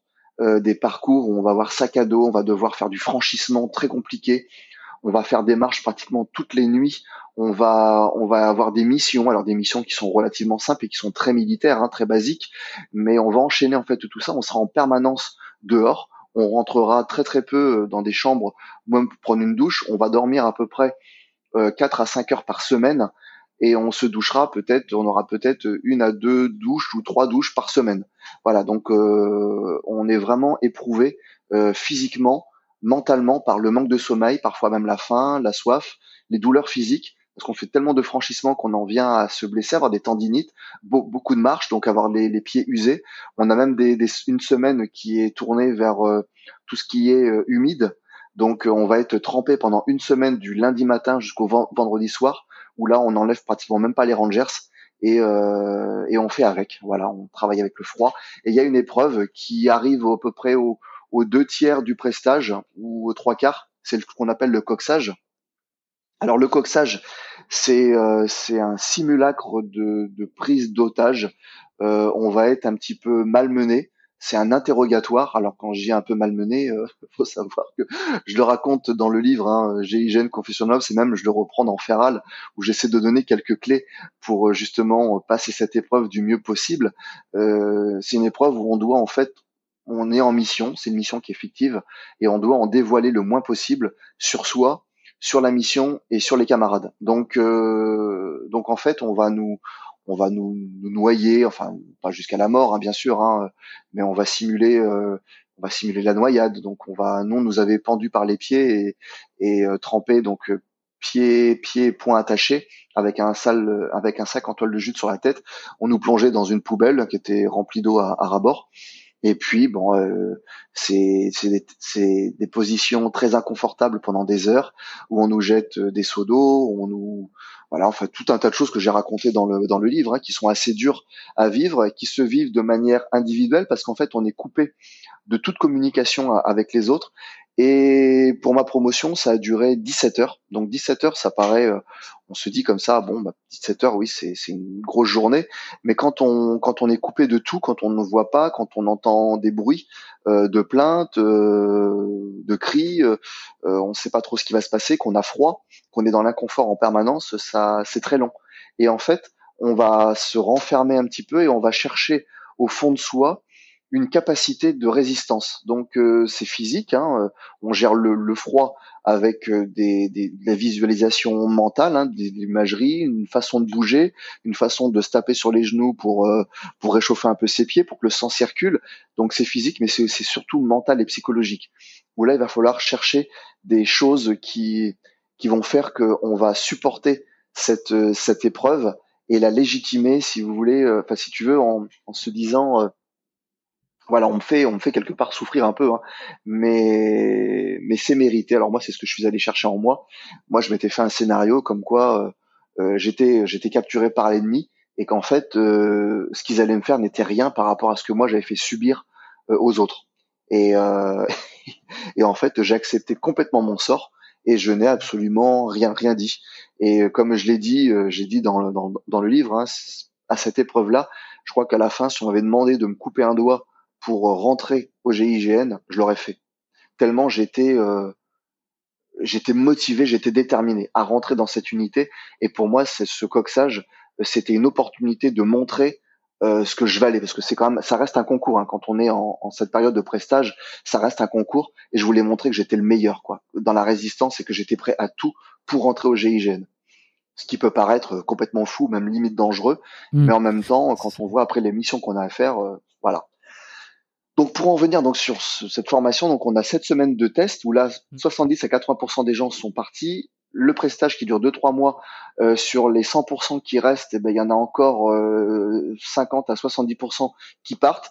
Et sur les petites poignées qui restent, donc ça peut être 5 personnels comme ça peut être 20 euh, dans des très grosses promos, ils vont faire un an de formation où là on apprend la conduite rapide, voiture, moto, explosif, soit en parachute, plongée. On apprend un petit peu tous les métiers qui sont inhérents du métier de, GIGN. Voilà. Et après on a le brevet, le, brevet GIGN. Ok, c'est fou, c'est fou. Comment euh, on fait pour juger qui c'est qui rentre chez qui rentre chez lui, euh, qui c'est qui est sélectionné, qui c'est qui n'est pas sélectionné? Il me semble que le major général m'expliquait euh, que c'était pas tant le nombre de d'épreuves physiques et mentales euh, il fallait pas en faire un certain nombre pour passer, mais c'était davantage en fait de vérifier la, la capacité à, à se maintenir. En fait, on n'est pas tous égaux, quoi. Il y en a certains, ils vont être, ils vont être vite déstabilisés. Et c'est pas tant le nombre d'épreuves qui vont faire qu'ils sont sélectionnés, c'est plutôt la capacité à euh, dépasser cette propre limite mentale. Et cette propre limite, elle est hyper individuelle. Je crois qu'il m'expliquait vraiment ça. Euh, et, alors je me demande au GIGN si c'est la même chose. Est-ce qu'il faut passer un certain nombre d'épreuves? Est-ce qu'il faut par exemple, je dis n'importe quoi, passer les 15 heures euh, de, de, sévices, enfin de, de coxage? Ou alors c'est vraiment hyper personnalisé, on se dit, bon, cette personne-là, elle est allée au-delà, donc même si elle est allée moins loin que son camarade, eh ben, on la prend quand même euh, parce qu'on considère que elle, est, elle, va, elle, est, elle a réussi le test. quoi. C'est vraiment, euh, oui. Alors, en ce qui concerne le coxage, à savoir qui euh, qui réussit ou pas, c'est euh, c'est très subjectif. Ça, parce qu'en fait, on peut faire craquer qui on veut. Euh, moi, j'ai pas craqué, mais s'il faut, s'ils avaient peut-être fait quelque chose d'autre ou ou me tenir peut-être cinq minutes de plus, peut-être que voilà. Alors j'aime pas, j'aime pas l'imaginer parce que parce que c'est mon ego hein, qui en prend un coup parce qu'il y a vraiment, il y a beaucoup d'ego là-dedans. Mais mais en tout état de cause, dans le quand je suis passé après du côté des instructeurs, dans l'observation, euh, il y a une relation qui se fait entre la personne qui va coxer parce que c'est quand même euh, c'est quand même assez violent euh, ce qu'on ce qu'on inflige aux, aux prestagiaires. Et euh, donc on est vraiment on reste bienveillant et dans l'observation. Et en fait à les observer on va déceler certaines aptitudes. À un moment donné pour quelqu'un qui va parler, euh, il sera peut-être judicieux qui parle à ce moment-là. Parce que, et en fait, ça va dépendre aussi de ce qu'il va dire. Donc, euh, il y a tellement de paramètres que oui, c'est compliqué de dire euh, comme ça, de dire, bah voilà, telle catégorie rentre chez eux ou telle catégorie reste. c'est beaucoup plus subtil que, que ça et c'est du cas particulier. Euh, maintenant, nous, ce qu'on demande sur dans la globalité du prestage pour ceux qu'on va garder ou ceux qui vont rentrer chez eux, on va pas forcément garder les, les personnes les plus euh, les plus fortes physiquement, euh, mais en fait, ce qu'on va observer, c'est bah, c'est ceux qui sont les plus forts physiquement, oui, mais il faut avoir la capacité aussi de de, de s'adapter à un groupe et de travailler euh, collectivement. C'est-à-dire, c'est de mettre à profit justement ces capacités individuelles au profit euh, d'une capacité collective. Et ça, euh, parfois pour des sportifs de haut niveau qui sont en permanence dans la compétition, ça peut être compliqué. C'est une autre aptitude, c'est complètement différent. Alors dans, dans l'esprit, euh, dans les sports d'équipe, on le retrouve, mais par exemple sur des sports individuels, euh, c'est beaucoup plus compliqué. Donc même les sports, moi qui étais sportif au niveau de la boxe, qui est un sport individuel, bah, c'est vrai que euh, il fallait faire avec, euh, voilà, il fallait prouver individuellement ce que j'étais capable de, faire, mais il fallait aussi que je prouve que mes capacités individuelles, je pouvais les mettre à profit dans un groupe et me mêler à un groupe où, euh, où je n'étais pas forcément le plus fort, pas forcément le plus faible, ou parfois fallait accepter d'être le plus fort comme d'être le plus faible et, euh, et, de faire avec ça, voilà. Et de, en fait, c'est un perpétuel mouvement et on observe vraiment ça, quoi. Et c'est cette capacité à se cette capacité d'adaptation. Voilà, je vais réunir dans un mot, c'est la faculté d'adaptation à un groupe. Je recommande d'ailleurs une vidéo, euh, c'est euh, sur la chaîne Super Echo. Je sais pas si je suis assez clair par rapport à ça. Si si, si si, c'est, clair et je vais creuser un tout petit peu plus derrière. Mais pour ceux qui veulent voir comment ça se passe, euh, t'as collaboré avec Super Echo pour euh, une série de vidéos pour, pour montrer comment se passe le coxage. À la limite, pour ceux qui veulent voir comment ça se passe, c'est intéressant. Tu, tu, lui as fait subir un, coxage, ou enfin tu et ton équipe, euh, un peu dans les règles de l'art, euh, et on voit comment ça se passe et on voit un petit peu euh, tout ce qui il explique comment ça se passe dans la tête et que en fait même si on sait que c'est faux parce que ça on me l'avait reproché tu vois sur sur l'ancien podcast que j'avais fait avec Major comme quoi je comprenais pas et que je, je paraissais un peu euh, euh, que celui qui comprenait pas du tout, euh, que, que je pensais que c'était pas si dur. En fait, je sais que c'est hyper dur. Euh, mon rôle aussi, c'est de poser des questions. Mon rôle, c'est essayer de, de, comprendre et de faire ressortir ce qui se passe. Euh, quand je fais le sceptique, évidemment, c'est pour que je suis pas sceptique. C'est pour que derrière, euh, on, est- on comprenne encore mieux les enjeux psychologiques qu'il y a derrière. Donc, euh, je peux renvoyer les gens à cette vidéo qui était, enfin, ces, ces vidéos de Super Echo qui sont intéressantes. Et, euh, et je rebondis sur le, est-ce qu'on se prépare, est-ce qu'on peut se préparer physiquement, psychologiquement à cette épreuve-là, même si on ne sait pas du tout ce qui va se passer c'est le but, hein, c'est vous allez vous allez être pris à un moment donné euh, euh, et amené dans un endroit inconnu et puis on va vous faire on va vous faire les, tests euh, comme tu l'as expliqué, physique, psychologique. Mais est-ce que dans les semaines avant, il y a possibilité de s'entraîner physiquement à résister par exemple à la douleur, résister au froid Alors résister au sommeil, tu un peu hein, puisque déjà avec le prestage on, on vous fait pas beaucoup dormir. Mais est-ce que il y a moyen d'avoir des des entraînements spécifiques pour le coxage en fait, de vraiment se préparer pour cette épreuve-là? Alors en fait, euh, oui, oui, je vais dire oui, euh, oui. C'est, il y a une façon de, se préparer à ça. C'est déjà d'être très curieux de, de ce que l'on est et de toujours avoir la, volonté euh, d'être. Alors ça peut paraître un cliché ou je sais pas, hein, mais d'être un guerrier. Quand on veut rentrer au GIGN, c'est une volonté d'être un, quelque part un samouraï, un, un vrai guerrier. Et un vrai guerrier se, est curieux des différentes techniques pour s'aguerrir. Donc, euh, si on attend le coxage pour savoir ce que l'on vaut, euh, j'ai envie de te dire, c'est trop tard. Si maintenant on a passé sa vie à se confronter, euh, ne serait-ce qu'à la nature. Ah, moi, j'ai fait de la randonnée très très tôt. hein. Mon père m'emmenait à, à 8-9 ans faire de la randonnée euh, dans les Pyrénées pendant plusieurs jours de marche, dormir dehors. Donc, euh, ça paraît c'est très sympa, hein, mais c'était pas des randonnées les plus cool qu'il me faisait faire. C'était vraiment des, du, du, du ardu parce que parce que bah, peu euh, peu de personnes allaient sur ces sites-là et du coup bah on découvrait des choses qui étaient assez uniques et assez rares. Donc euh, bah, tout ça se mérite en fait. Donc euh, bah, moi j'ai fait beaucoup de marches. Le premier CP m'a aguerri euh, par les marches de, de, de 100, 150 km. Donc forcément j'avais des douleurs. J'ai appris à, à gérer la douleur physique. J'ai appris à même au premier CP avec euh, tout ce qui était euh, discipline à, à ravaler quelque part mon mon, mon ego, hein, à, à apprendre l'hu- l'humilité. Euh, et ça, en fait, bah, quand on est au coxage, il faut il faut rester humble parce qu'on peut, on ne sait pas quand on peut craquer. Et euh, sincèrement, en tant qu'instructeur, on fait craquer qui on, qui on veut. Donc il n'y a pas de héros dedans, il n'y a pas de plus fort. J'ai réussi ou j'ai pas réussi. Non, euh, tout le monde peut craquer. C'est propre à chacun.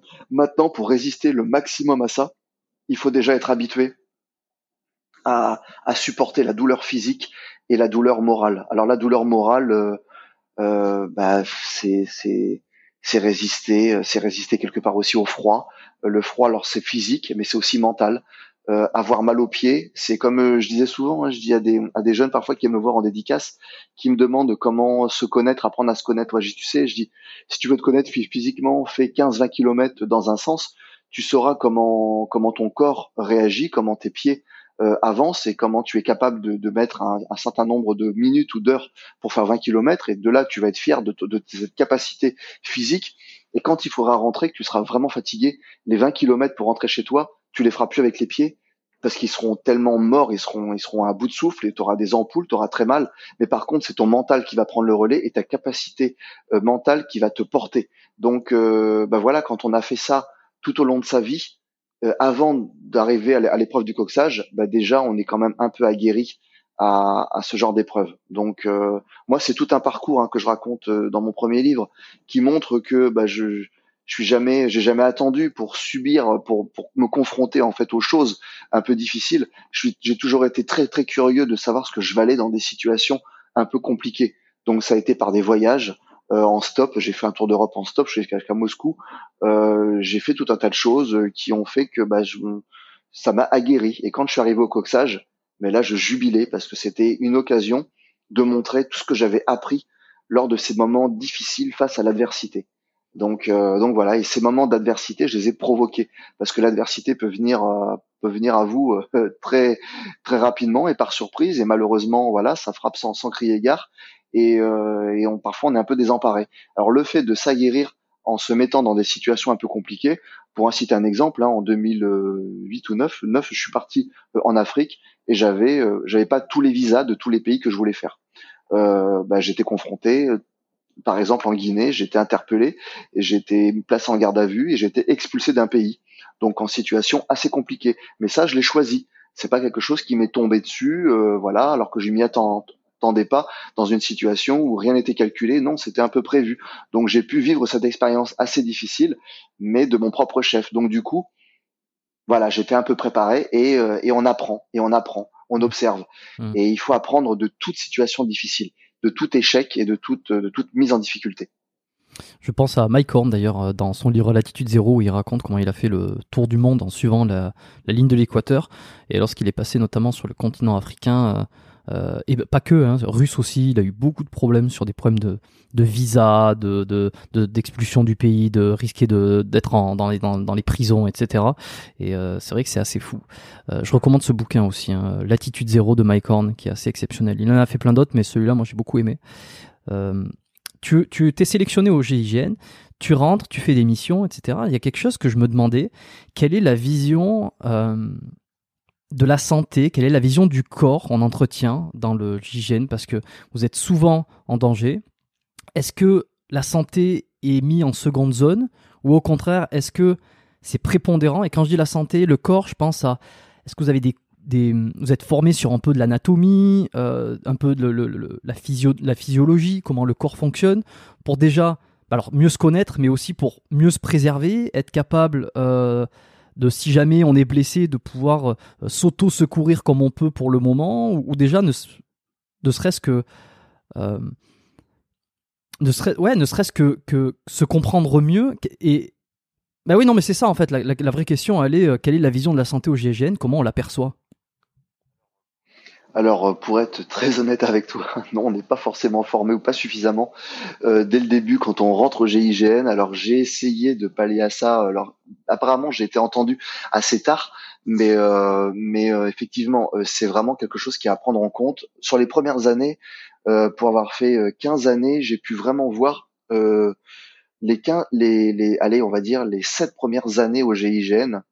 Je pensais pas tout ce qui était santé euh, bien-être, euh, je m'en foutais un peu. Euh, j'étais jeune, j'avais la force, j'avais la capacité, donc j'étais à fond.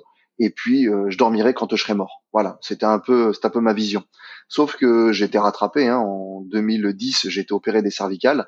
On m'a annoncé que c'était terminé le GIGN, le saut en parachute, euh, les sports de combat.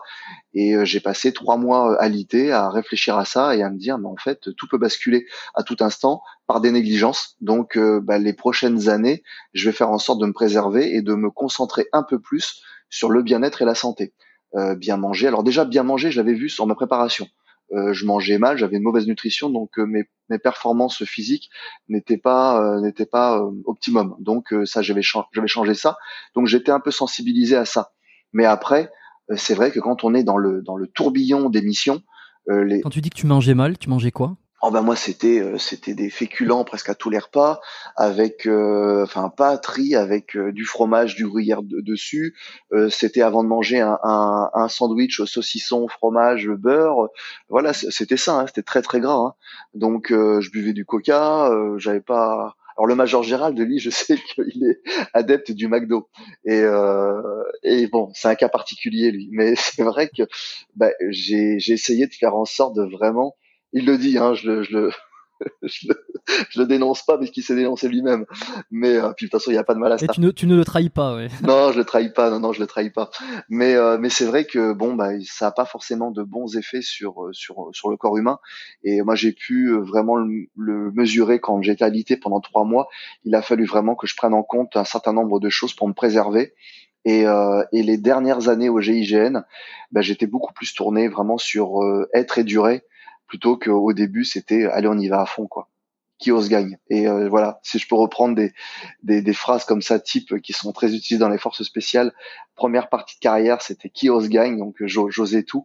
Et, et la seconde partie c'était être et durer. Voilà. Ok. Pour revenir sur ton, tes cervicales, donc tu as été blessé en, enfin, en 2010. Qu'est-ce qui s'est passé exactement? Comment ça arrivé Et euh, comment ça s'est manifesté? Et, la suite, comment tu l'as pris en charge? Alors, en deux, l'accident, en fait, j'ai eu un accident en 2007. J'étais sur, euh, je sais pas si tu vois ce que c'était le Swatex, un véhicule avec une avec un échafaudage dessus pour rentrer au premier étage d'un bâtiment ou, ou autre. Euh, bref, donc j'étais posé dessus j'étais en tête de colonne avec le bouclier et on devait passer par une fenêtre. Donc euh, le véhicule se rapproche, freine au dernier moment et là en fait nous on est projeté quelque part quelque part sur euh, dans cette ouverture et euh, je je fais une mauvaise évaluation de la hauteur et mon casque heurte le haut de la le, montant haut de la fenêtre.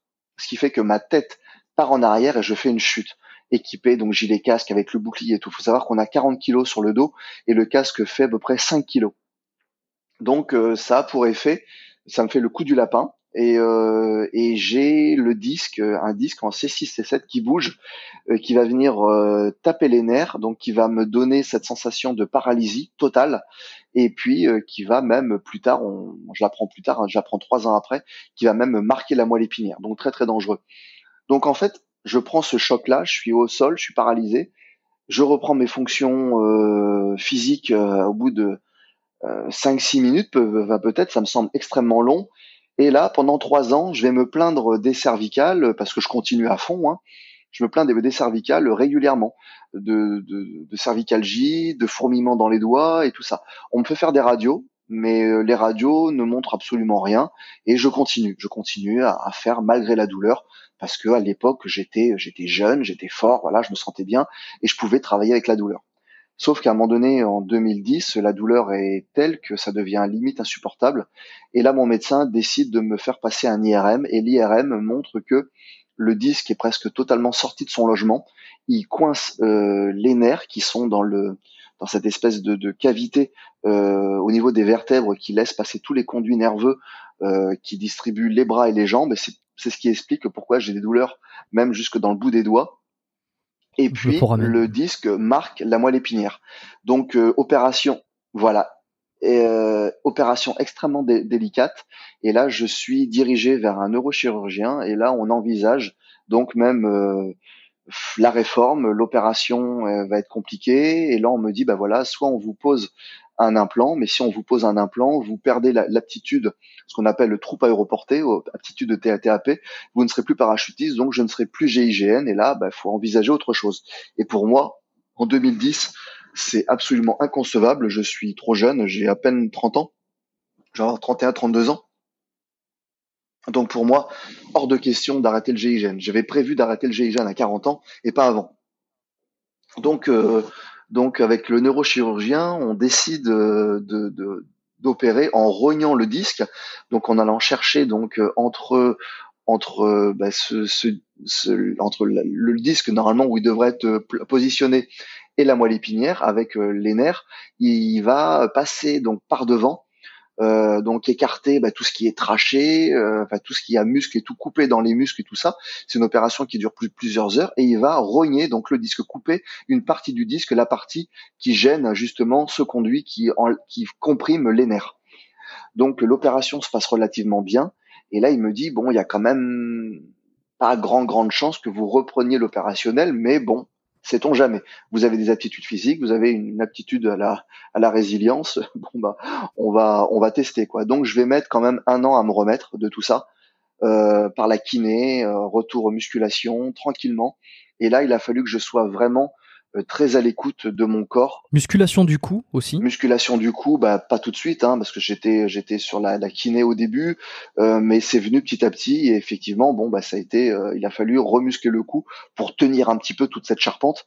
Et, et voilà, donc au bout d'un an, à peine un an, je suis retourné voir le neurochirurgien.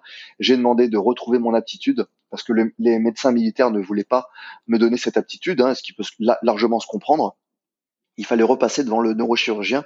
Lui me l'a donné en me disant voilà c'est à votre intelligence, à l'intelligence de vos chefs, parce qu'il va falloir euh, voir les choses un petit peu différemment. Euh, vous avez subi une grosse opération, vous avez une fragilité au niveau des cervicales, il y a des, des hernies pratiquement à tous les étages.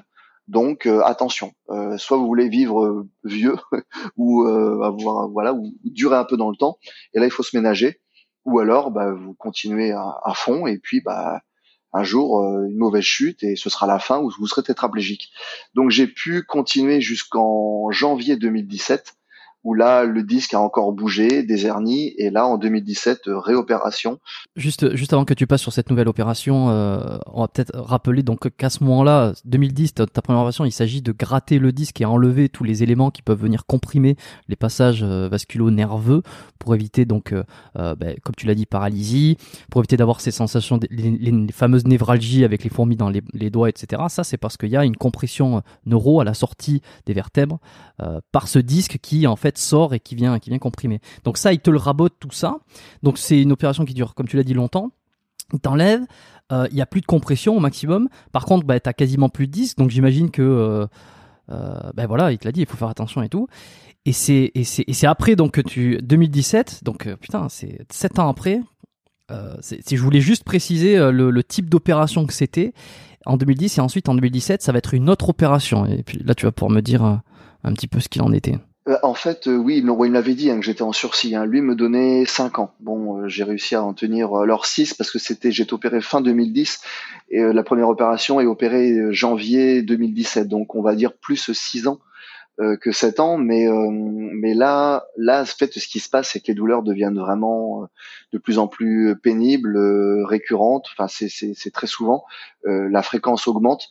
Euh, j'ai des névralgies et là en fait euh, je refais un IRM et l'IRM n'est pas bon. C'est-à-dire que bah, il y a toujours ces hernies un peu à tous les étages mais en C6 C7 le petit disque que j'avais euh, en fait a complètement bougé et et a et marqué et marque encore la moelle épinière. Donc là le professeur qui voit qui voit l'imagerie lui décide de ne pas m'opérer. Opération trop dangereuse à son goût donc euh, bah là, on envisage bah, de tout arrêter parce que le moindre choc peut m'être fatal ou alors me rendre tétraplégique.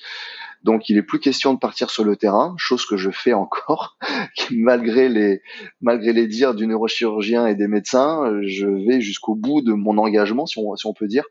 Euh, et puis on prévoit quand même une, intervention, mais alors là ça a été, euh, il a fallu convaincre l'un des neurochirurgiens de l'hôpital de Percy, l'hôpital militaire, à Clamart, en, région parisienne où là il a fallu que je, lui dise voilà docteur là c'est pour moi je peux pas je peux pas vivre comme ça. Si vous me laissez comme ça parce que l'opération me dit oui mais il y a beaucoup de risques sur cette opération. Et euh, moi euh, prendre le risque bah, c'est un échec quoi. Si je si je foire euh, pour vous pour vous c'est catastrophique. Et je lui ai demandé bah, mes chances de survie s'il m'opérait pas quoi. Il m'a dit bah là vous êtes clairement très fragilisé. Et j'avais j'avais pas 40 ans. J'avais 39 ans donc euh, moi je lui dis que c'est inconcevable de, enfin j'avais même 30, 38, 38, 30, 39 ans. Je lui dis que pour moi c'est inconcevable de, de, vivre comme ça. Je me retrouve comme un homme de verre et que je, je, le supplie pratiquement euh, pour qu'il m'opère. Donc euh, bah, je signe les quelques décharges, voilà, enfin qui qui prouvent qu'il m'a bien mis en garde sur tous les risques de cette opération. Il m'opère et là ce qu'il va faire en fait, il va toujours donc passer par devant, il m'enlève le, le, petit disque qui, qui avait été rogné en 2010, ce qui reste et il me met une cage. Euh, donc là, bah, c'est un implant hein, qu'on met entre deux vertèbres en C6, C7. Euh, et puis, bah, voilà, je dois faire avec ça. Sauf que bon, bah là, je perds mon aptitude euh, TAP, hein, troupe, euh, aéroportée. il me dit que bah, derrière, ça va être aussi long de, de, de reprendre une activité normale hein, entre six mois à un an. Euh, mais par contre, derrière, il me dit voilà, c'est terminé, donc il faut, il va falloir calmer le jeu et envisager peut-être une autre carrière. Et là, je lui dis ça tombe très bien parce que bah, maintenant, je vais pouvoir me consacrer pleinement euh, au cinéma et à commencer à travailler l'écriture et, mes rôles. Donc, euh, donc voilà, bon, on accepte. Hein. Moi, j'appelle pas ça un handicap. Pour moi, c'est c'est un paramètre différent, voilà, dans mon corps. Et, euh, et, en fait, bah, j'ai repris, j'ai repris le sport. Alors, le, physiquement, quand on me voit, euh, bah, beaucoup disent bah non, on dirait pas que tu as une prothèse au cervical et qu'on t'avait prédit que ça allait terminer que la musculation et tout ça. Mais maintenant, bon bah la boxe, euh, j'en fais, j'en fais beaucoup moins. Euh, parfois, je fais des vidéos avec karaté bushido, même j'en ai même fait une avec le major Gérald, mais je fais quand même très très attention euh, à mm. mes cervicales. L'enjeu, si tu veux, n'est pas le même. J'ai pas de, j'ai pas besoin de prouver ou de prendre de risques d'une tétraplégie ou claquer sur sur sur une connerie, je vais dire. Donc, bah maintenant, je fais attention. Euh, ça m'empêche pas de m'entraîner, de m'entraîner en prenant toutes les précautions. J'ai des douleurs, ça c'est plus comme avant. Hein. Euh, il y a des, je suis réduit dans ma mobilité, je suis réduit dans mes entraînements, mais euh, j'arrive quand même à faire beaucoup de choses encore, selon moi, malgré cette prothèse. Donc, bah, je suis content et je me trouve un peu miraculé parce que j'ai eu beaucoup d'accidents dans ma vie, accidents de moto, accidents en parachute, accidents en intervention, des blessures et je touche du bois et de la peau de singe, je m'en sors encore pas trop trop mal quoi. Donc euh, je fais très très attention euh, à moi. Voilà. Hum, c'est impressionnant. Hein. Pour ceux qui savent pas, euh, cage, une cage cervicale, c'est c'est petit appareil là qui va servir à, à, remplacer le disque qui pour le coup a été trop beaucoup trop usé là. Donc euh, tapez cage cervicale sur Google là, pour ceux qui veulent savoir. Il n'y a pas d'image dégueulasse, hein, je vous rassure. C'est beaucoup d'images en, en informatique, euh, ça montre vraiment comment ça permet de, maintenir l'espace entre deux vertèbres lorsque le disque a été trop abîmé. Euh, et, c'est assez fou parce que entre ces deux opérations, donc tu as, tu as ces douleurs qui sont récurrentes et ça t'empêche pas finalement d'intervenir lors de l'assaut des, pour les frères Kouachi, euh, l'affaire Charlie Hebdo, tout ça. je sais que tu en as beaucoup parlé dans les médias, c'est quelque chose qui, qui intrigue, euh, qui suscite de la curiosité, qui suscite de, suscite de la fascination aussi. Je suis, je suis quand même un petit peu obligé de te demander, tu vois. Je me sens, je me sentirais euh, bête et, et, euh, déçu par moi-même de pas te demander un petit peu, de, enfin, en tout cas, de pas passer par ce petit passage-là lorsque tu as intervenu pour cette opération. comment ça se passe? Tu reçois un, enfin tu reçois un coup de fil, vous êtes tu, tu sais que tu pars là-bas, tu as la haine, tu as la rage, c'est quoi l'objectif? C'est les anéantir à tout prix? Comment ça se passe dans ta tête? Alors en fait, moi je vais être très transparent avec toi. Hein. Je je parle plus en qualité de, gendarme là. Hein. Je euh, là je parle vraiment en mon nom et en mon nom propre. Hein. Euh, hmm. À cette époque-là, euh, alors le jour où, Charlie Hebdo a lieu, le 7 janvier, moi je pars pour faire une, une photo avec un photographe. Je pars pour faire un casting photo avec le photographe Rancinan, bon, qui fait des, des photos magnifiques. Euh, et cette photo, bah, est visible, hein, c'est une scène de, de, Jésus et ses apôtres, qui est tournée un peu avec des anges, enfin, très particulière. Donc, je me tourne un peu vers le milieu artistique, euh, voilà. Et je suis pas d'alerte. Et là, en fait, euh, je suis dans le métro. Quand j'apprends ça, ça sonne de tous les côtés. Enfin, mon portable, c'est un sapin de Noël. On me demande où je suis. On me dit voilà, il s'est passé ça. Je regarde en même temps l'actualité parce qu'on a, on avait en 2015 hein, les smartphones, donc c'est très très facile donc de voir. Et là, je vois que dans le métro, tout le monde est sur son téléphone et, regarde ça. Et là, en fait, je me dis ça y est, ce qu'on attend quelque part, ce que ce pourquoi on se prépare depuis des années et qu'on redoute parce qu'on a vraiment, on avait la hantise de, cette crise-là. Ça y est, ça arrivait. Le terrorisme revient en France et en force parce que je dis revient parce qu'on avait oublié un peu ces années 95 euh, d'actes terroristes et là en fait euh, ça nous revient vraiment euh, en pleine face et c'est atroce et c'est c'est un bilan qui est lourd qui est lourd des tirs à la Kalachnikov sur Charlie Hebdo et en fait, moi, je focalise sur donc Charlie Hebdo que je connaissais un petit peu, mais c'était pas le journal le plus vendu non plus en France. Donc j'avais sa connaissance de Charlie Hebdo, mais pas plus que ça. Et moi, ce que je vois, c'est Cabu. C'est l'image de Cabu qui a bercé mon, enfance avec le club Dorothée. Voilà, c'était ce qu'on avait quand on était jeune, enfin moi de ma génération. Et Cabu, on le voyait tous les jours faire des, des caricatures et tout ça. Donc je voyais cette personne-là avec qui j'avais grand, grandi qui s'était fait tirer dessus à la Kalachnikov. Quand on est militaire, on sait ce qu'une Kalachnikov, ce qu'une munition fait. Donc euh, très vite, quand on a un peu le détail de ce qui s'est passé nous au GIGN, parce qu'en fait on nous donne des détails pour savoir à qui on a affaire. Donc euh, on nous dit l'atrocité, vraiment, mm. on nous ménage pas sur sur ces capacités de ce qu'ils sont capables de faire. Donc euh, là, en fait, moi, j'ai tout de suite la haine. J'ai la haine de ces deux de ces deux frères, des frères Kouachi. Euh, j'ai envie de, de si je les avais sous les mains, je crois que je serais capable d'autant d'horreurs qu'ils ont fait subir. Et c'est atroce, hein, c'est inhumain. Mais mais à ce moment-là, voilà ce que je ressens, quoi. Euh, j'observe le monde qui m'entoure, je vais quand même à ce casting et je reviens parce qu'on me dit bah, pour l'instant c'est pas la peine de revenir, voilà, fais ton truc et reviens. Et en même temps, euh, ah, y a je regarde les gens et je me dis euh, si on rentre euh, ce que j'ai vu à l'étranger, moi quand j'étais en Irak, euh, quand j'étais en Libye, j'ai pas envie de le voir sur mon sur mon sol, sur le sol français quoi, sur le sol où est ma famille, où sont mes amis. Donc je suis prêt à combattre, je suis prêt à prendre les armes et là j'ai vraiment envie de rentrer en guerre. Et tout terroriste qui se sent l'âme du terroriste, ben manifestez-vous parce que là je suis prêt alors moi, je parle en mon nom. Je dis pas, je, je suis seul à combattre ça parce qu'on est plusieurs, mais je veux vraiment parler en mon nom parce que je veux pas que qu'on croit que tout le monde réagit comme moi, de manière avec euh, des émotions, avec ma sensibilité. C'est mon, c'est ma sensibilité, c'est mes émotions. Mais j'avais vraiment envie de de les torturer, de les tuer, vraiment. Donc euh, voilà, je tombe aussi dans un dans une forme d'excès. Euh, ça, c'est la colère qui parle. Euh, on a deux jours, deux jours de traque euh, je ne décolère pas vraiment. Hein, euh, et, euh, et, en fait, à un moment donné, on apprend qu'ils sont, qu'ils se sont réfugiés dans une dans une imprimerie. Et là, en fait, on sait que ils vont, bah, qu'ils vont nous attendre. Entre temps, la veille, il y a eu Koulibaly qui avait tué euh, Clarissa Jean-Philippe. Euh, il l'a tué d'une balle dans le dos, très très lâche. Il tue une femme. Alors, lui, il tue une policière, il tue la police mais il tue une femme, une jeune, euh, dans le dos. Euh, c'est extrêmement lâche. Et en fait, je ne peux pas avoir de respect ou d'humanité envers ces gens-là qui, sont pour moi déshumanisés. Donc, j'ai envie de les traiter comme des monstres. Et euh, c'est vrai que quand je mets, alors là, ça peut paraître choquant, hein, mais c'est pas grave, je l'assume complètement. Quand je mets les cartouches dans mon chargeur, je pense aux victimes et je pense aux, aux victimes potentielles qui pourraient faire encore. Et je dis bah justement avec ces, ces munitions là, si j'ai une occasion, je ne manquerai pas de, de, de, de, de vous, de vous neutraliser, de vous pulvériser. Voilà, j'ai vraiment cette haine là.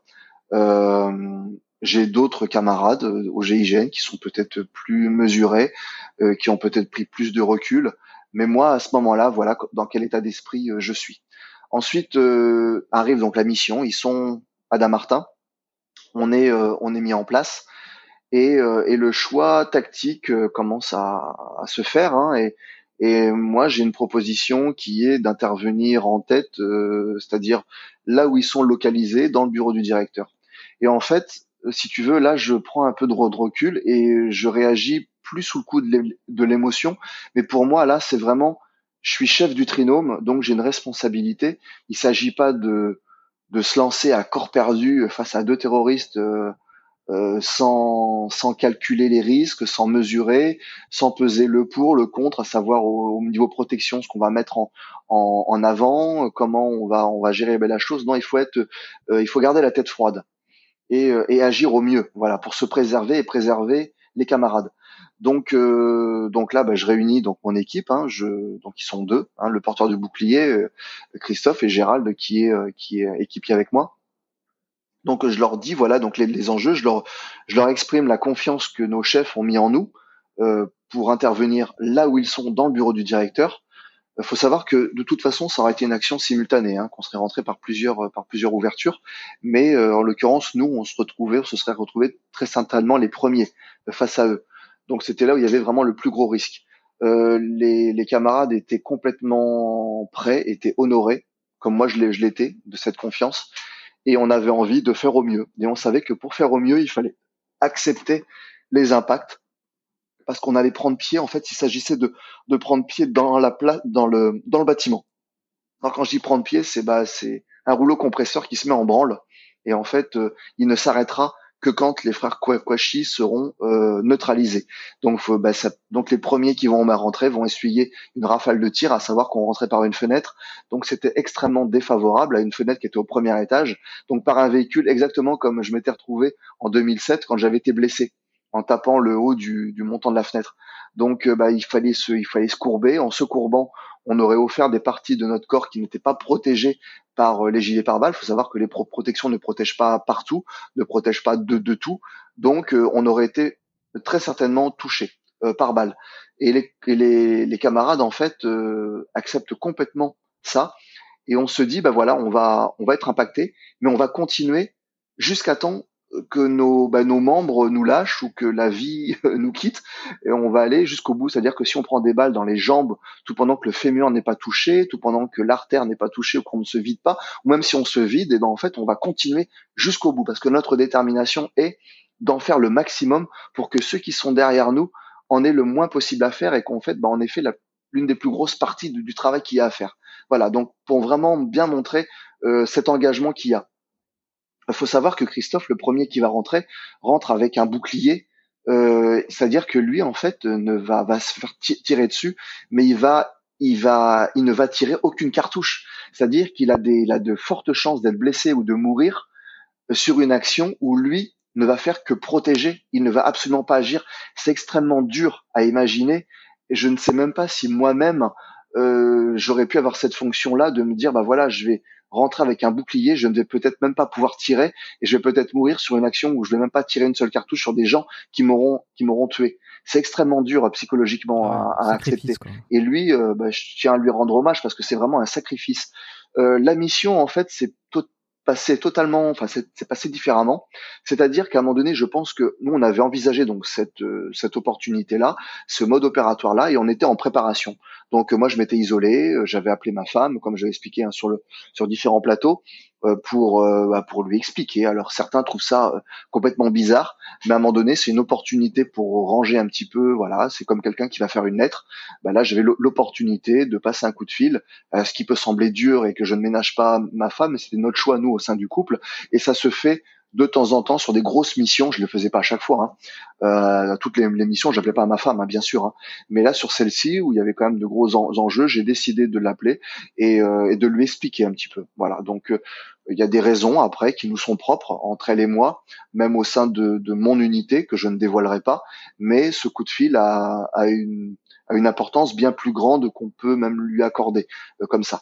Bref, euh, tout est rangé dans nos têtes, on est prêt à y aller. Et en fait, les frères euh, Kouachi, je pense, sont, sont pressés de d'en, découdre exactement comme nous, euh, comme nous opérationnels. À un moment donné, quand on sait que l'échéance arrive, moi, moi, je ramène ça. Alors, ça, ça, peut faire rire beaucoup de gens, mais quand j'avais une mauvaise note, étant petit, que je savais que j'allais prendre la foudre par mon père, parfois j'avais qu'une hâte quand la note était posée sur mon bureau. cette feuille là, j'avais qu'une hâte, c'était que bah, il l'ait vue que je ramasse la foudre et pour que après ça y est ce soit passé. Euh, voilà, j'avais, euh, je, voulais que le temps se raccourcisse. Et ben là en fait c'est un peu pareil. J'avais envie que le temps se raccourcisse et qu'à partir du moment où j'avais appelé, que mes collègues, euh, on était tous prêts, c'est qu'on y aille, c'est qu'on fasse le travail. Et voilà, il, a, il arrive ce qu'il arrive, mais en tout cas, on y va, on le fait. Et eux, en fait, ben, sont sortis. Donc, ils ont ouvert une première porte pour montrer que c'était pas piégé, qu'on pouvait rentrer. Donc c'était pour nous dire quelque part, bah, allez-y, hein, venez, vous pouvez venir, hein, on vous attend, c'est pas piégé. Et, euh, et, en fait, à un moment donné, ils sont sortis. Donc euh, là, ils sont tombés sur des collègues qui étaient déjà euh, en appui, qui étaient en extérieur, qui étaient prêts à, à traiter. Donc ils ont été traités dans un premier temps. Ils avaient des gilets pare-balles, donc ça a duré un petit peu. Ils étaient très mobiles, ils se déplaçaient euh, très très vite, très rapidement. Et c'est vrai que comme il y avait un dispositif à 360 degrés, il y avait un certain nombre de précautions à prendre pour ne pas que les camarades se tirent dessus fassent des, des, des, tirs fratricides. Donc on fait très attention à ça aussi. On n'est pas, c'est pour ça qu'il faut pas être trop dans l'émotion, trop voilà, faut être euh, assez discipliné, même très discipliné. Et nous, on est on est arrivé avec le Sherpa, donc ce gros véhicule, dans un second temps donc les frères Kouachi étaient encore vivants et, euh, ils bougeaient encore, mais on arrivait en fait nous quelque part sur la fin hein, euh, quand ils étaient euh, à la limite d'être neutralisés. Donc on était à 360 degrés autour d'eux et c'est vrai que euh, bah, ils ont été neutralisés ensuite et puis ensuite on est allé chercher. Donc je crois que c'est Lilian ou Vivien, je sais plus son prénom, le jeune qui était euh, qui était réfugié euh, dans un dans une arrière cuisine. Donc le pauvre lui, ben, on a pris toutes les précautions pour aller chercher parce qu'on savait pas s'il était piégé et c'était c'était un peu compliqué. Et ensuite, ben, on est rentré donc à Satori où là nos familles étaient menacées par par une menace qui avait été balancée sur Facebook en disant voilà tout le GIGN est à Damartin donc c'est le moment pour les terroristes ou les ceux qui se hmm. sentent euh, l'âme euh, l'âme de djihadiste d'aller mener un combat à Satori là où vivent les familles des, des GIGN pour pour les tuer. Donc il a fallu gérer un peu ces deux aspects euh, et la scène de, de crise à Damartin et en même temps se préparer pour une éventuelle crise à Satori là où on vivait. C'est dingue. C'est dingue c'est dingue c'est fou. Et j'imagine que c'est c'est d'autant plus compliqué que comme ce sont des terroristes, euh, que de toute façon ils vont, comme on dit, euh, foncer dans le tas et qui vont euh, se sacrifier pour leur cause. c'est qu'en fait, il n'y a pas réellement d'alternative. La négoce, j'imagine qu'elle n'existe pas parce qu'on ne négocie pas avec des terroristes qui, en soi, ne, ne, ne veulent pas vivre derrière. ou au contraire, peut-être, est-ce que c'est plus facile à appréhender du fait que de toute façon, ils vont mourir dans tous les cas et que justement, ça laisse. c'est, voilà, il faut les tuer, quoi. C'est, est-ce que justement ça, ça c'est plus dur ou c'est plus facile le fait qu'il n'y ait pas de négoce quoi? Alors moi je veux je veux pas parler au nom des négociateurs parce que comme je l'ai dit tout à l'heure hein, j'en suis pas hein, et je, je voudrais vraiment rester à ma place par rapport à ça. Mais je pense que euh, même si le terroriste est déshumanisé euh, c'est toujours s'il y a une, la moindre opportunité de négociation et de le ramener quelque part à la raison euh, nos négociateurs ont quand même des clés pour les terroristes. Pour les les ramener quelque part, il y a toujours un espoir. Euh, quelque part, moi, c'est ce que je disais. Hein, une fois, je, disais que chaque cartouche tirée est un constat d'échec de l'humanité, parce qu'en fait, peut-être qu'en amont, avant, on a loupé quelque chose. Alors, soit dans l'éducation des parents, soit à l'école, soit euh, nous après, hein, en tant qu'individu, en tant que collectivité. Euh, s'il y a des gens qui en arrivent à cette dérive-là, c'est que quelque part, il y a un malaise avant qui n'a pas été décelé, qui n'a pas été traité, euh, de différentes manières. Hein, euh, voilà, ça n'a pas été et la personne en est rendue jusqu'au point de crise de, de, non-retour. Donc, euh, donc si on peut quelque part sur les derniers instants apporter quelque chose ou avoir, ce serait super intéressant même, je vais pas dire pour la science, mais au niveau expérience, dire voilà, si on arrive à retourner le cerveau d'un terroriste qui est sur le point de passer à l'acte, ce serait une victoire monumentale. Et en même temps, ça donnerait de l'espoir sur toutes les, les, prochains actes terroristes ou les, toutes les négociations euh, de, de, de, terrorisme même à l'étranger. Euh, mais bon, pour l'instant, ça n'a pas été le cas. Euh, les terroristes sont très déterminés, donc la négociation a plutôt une vocation d'emmener les terroristes là où on veut les emmener, si on peut, parce que là, il n'y a rien de, a rien de secret là-dedans. Hein. on essaie de gagner du temps en fait. On essaie de gagner du temps, de préserver un maximum d'otages et en parallèle de travailler sur des modes opératoires. Donc, euh, donc voilà. Euh, c'est, mais eux en fait ont toujours la vocation de tuer un maximum de, forces de l'ordre. Donc de toute façon, eux, ce qu'ils attendent, c'est le top action quand les, forces de l'ordre rentrent pour pouvoir bah, tirer, tirer, tirer dans le tas et faire le plus de blessés ou de morts possible et mourir en, en, en martyr. Donc euh, voilà. Donc bon bah ça on le sait. Et euh, c'est à nous de nous préparer, alors aussi bien que ce soit les négociateurs que les opérationnels. Euh, bon, les négociateurs chez nous sont opérationnels, hein. peuvent être dans la colonne d'assaut et, à négocier. Mais c'est vrai qu'il faut, euh, il faut être prêt à, de toute façon, à aller jusqu'au sacrifice ultime, parce qu'en fait, eux le sont. Donc, donc c'est voilà, c'est un combat, c'est un combat. Et tu aurais aimé intervenir sur l'opération de l'hypercachère, donc qui était Koulibaly donc qui se qui se retranche dans l'hypercachère euh, à Paris là pour de Vincennes c'est euh, c'est le, le raid alors qui intervient. Est-ce que toi personnellement t'aurais aimé être là pour pour lui tirer lui tirer dessus ou je sais pas ou en tout cas faire partie de l'opération?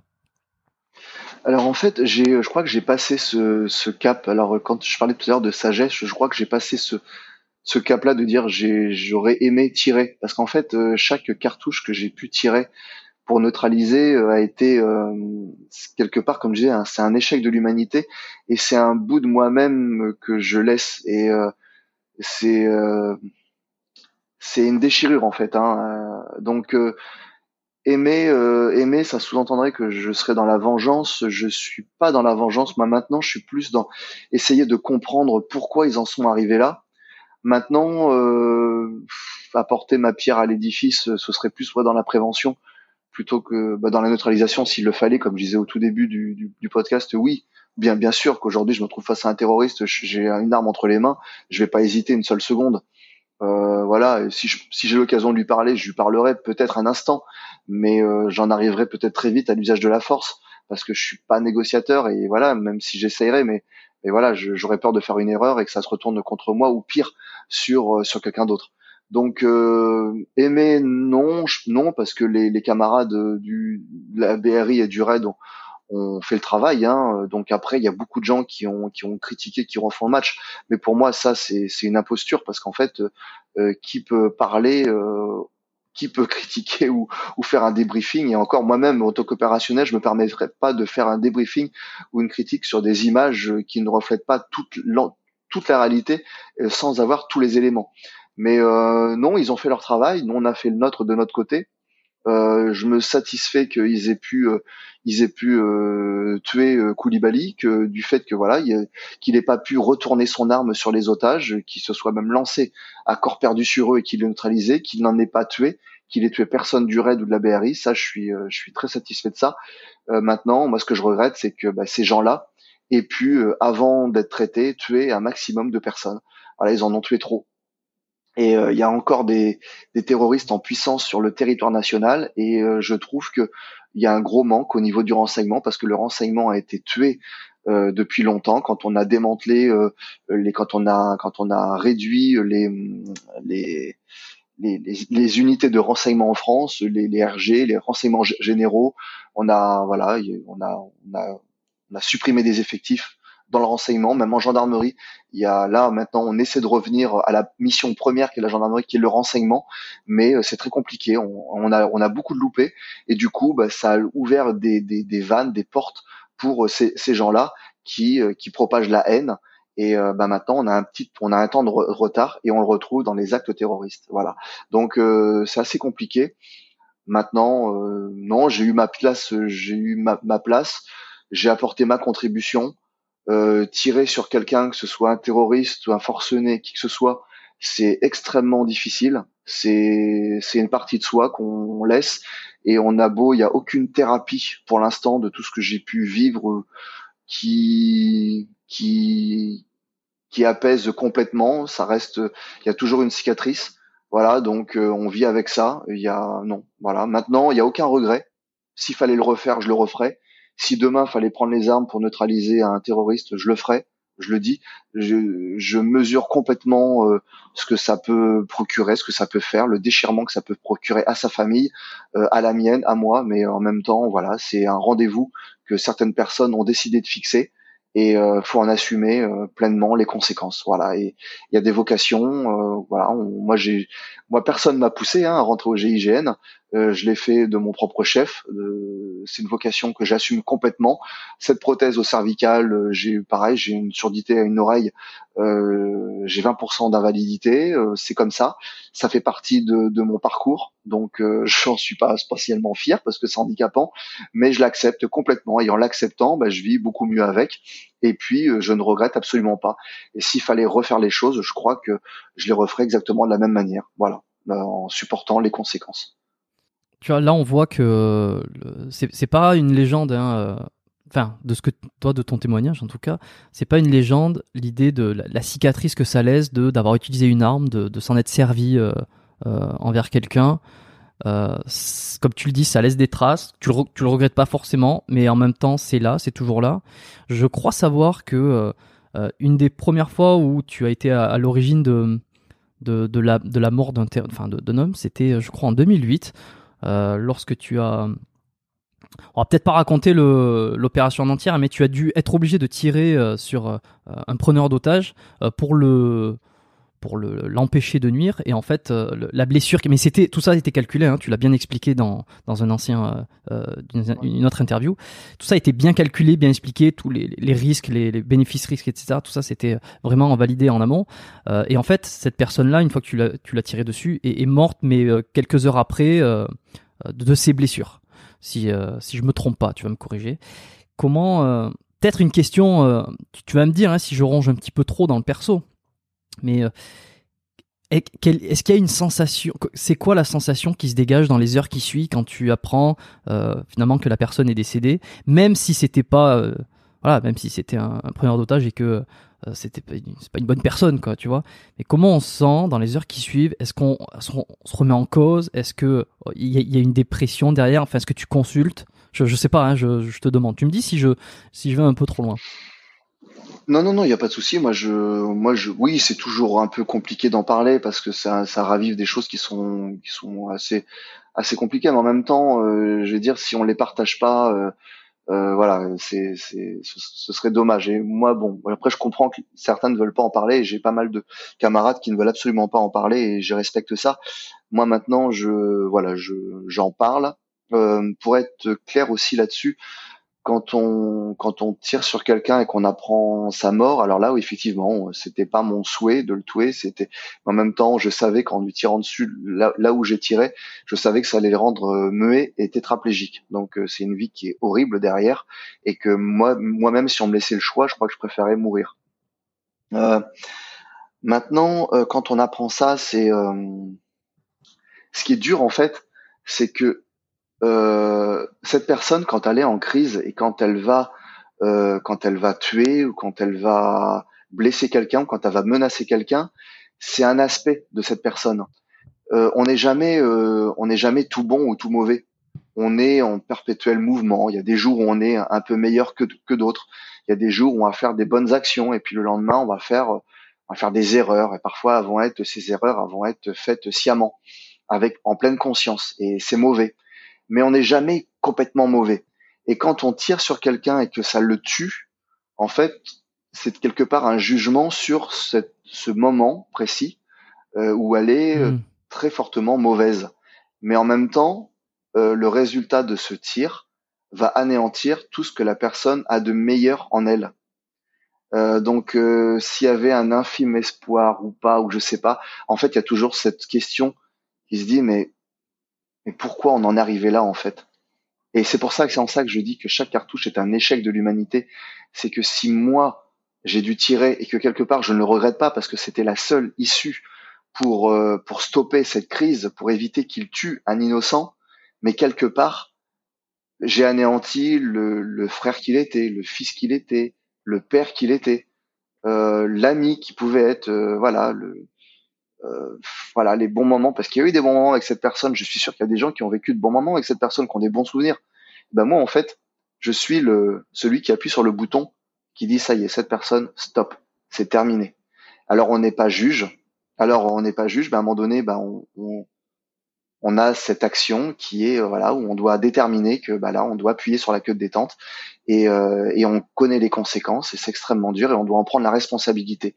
Donc il n'y a pas de fuite par rapport à ça. Moi j'assume j'assume complètement l'acte et je l'assume même pas seulement seul mais je l'assume avec avec le défunt. C'est-à-dire que moi je me suis pas levé le matin en me disant tiens euh, je vais le tuer. C'est lui qui s'est levé ce matin en disant bah, je vais faire une prise d'otage et j'assume les conséquences et donc, du coup, bah, pour moi, voilà, la responsabilité, elle se porte à deux entre le tireur et celui qui est euh, neutralisé, qui est mort. Donc, euh, bah, celui qui vit, c'est le tireur, et il doit vivre avec ça. Et euh, mais c'est pas toujours évident, mais bon, il faut se, voilà, faut, il faut passer avec ça. Il faut, voilà, c'est, j'ai rencontré, j'ai vu des psys.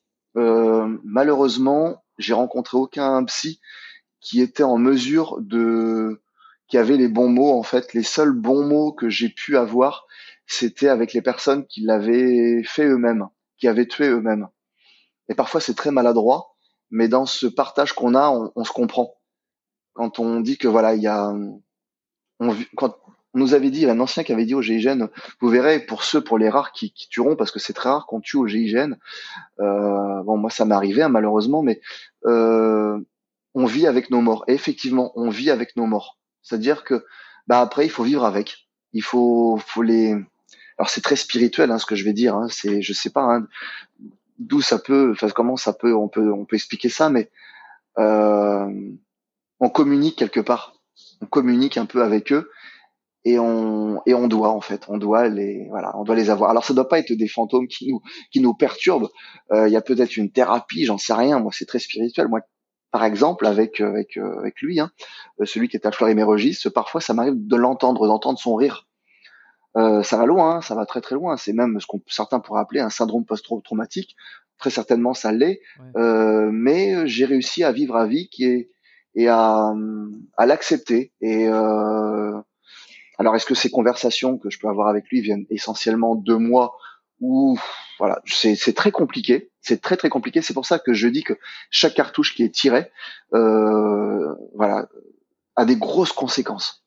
C'est pas ça y est, bah c'était, on est dans le cadre de la légitime défense, j'ai tiré, basta, c'est terminé. allez, euh, on enterre ça et c'est fini. Non, non, non, c'est jamais fini. C'est jamais fini. Alors on croit que c'est fini euh, quand on est encore en, action. Moi, j'ai cru hein, au GIGN. Voilà, en 2008, j'ai fait. Bon, les mois ont passé. Euh, on pense que voilà, les missions se succèdent à un rythme assez assez fou parfois. Et on croit qu'on a qu'on a rangé un peu tout ça. Et quand j'ai écrit le livre avec Jean-Luc, hein, GIGN Confession d'un Ops, il y a beaucoup de choses qui sont qui sont ressorties. Ça a été un peu comme une thérapie. Et en même temps, bah, je me suis rendu compte que ouais, j'avais quand même euh, ce qu'on appelle le syndrome post-traumatique. Alors, euh, des psys m'ont dit que je ne l'avais absolument pas. Donc, euh, moi, je veux bien, hein, quelque part, tant mieux. Hein. Euh, ça a fait des économies, même au niveau des, des au niveau de l'État. Hein. ils n'auront pas de pension à me donner par rapport à ça, qu'ils le donnent à d'autres qui sont peut-être beaucoup plus abîmés que moi. Donc, tant mieux en ce sens. Mais moi, je sais que voilà que je vis avec quelque chose et que ça me poursuivra toute ma vie. Mais j'en suis pas fier. Mais je n'en suis pas honteux non plus. J'en suis pas honteux au niveau individuel, j'en suis honteux au niveau collectif. C'est-à-dire que la honte, euh, quand je, le fait de tuer quelqu'un ne revient, la honte ne revient pas à l'individu qui a dû tirer parce qu'il était quelque part obligé, il était dans une impasse, mais la honte revient sur tous ceux qui n'ont pas agi, qui n'ont pas fait que cette personne puisse être comprise à un moment donné ou prendre un autre chemin. Voilà. Donc euh, la honte pour moi elle est collective, sauf qu'elle est rarement entendue euh, parce qu'en fait on met toute la responsabilité en général sur l'individu qui est mort, qui est tué. Euh, mais cette personne, si elle pouvait peut-être sortir et parler, dire mais attendez, moi voilà, hein, moi j'ai fait ça et effectivement c'est pas bien. Mais qui m'a poussé à faire ça? Quel environnement Dans quel environnement j'ai évolué?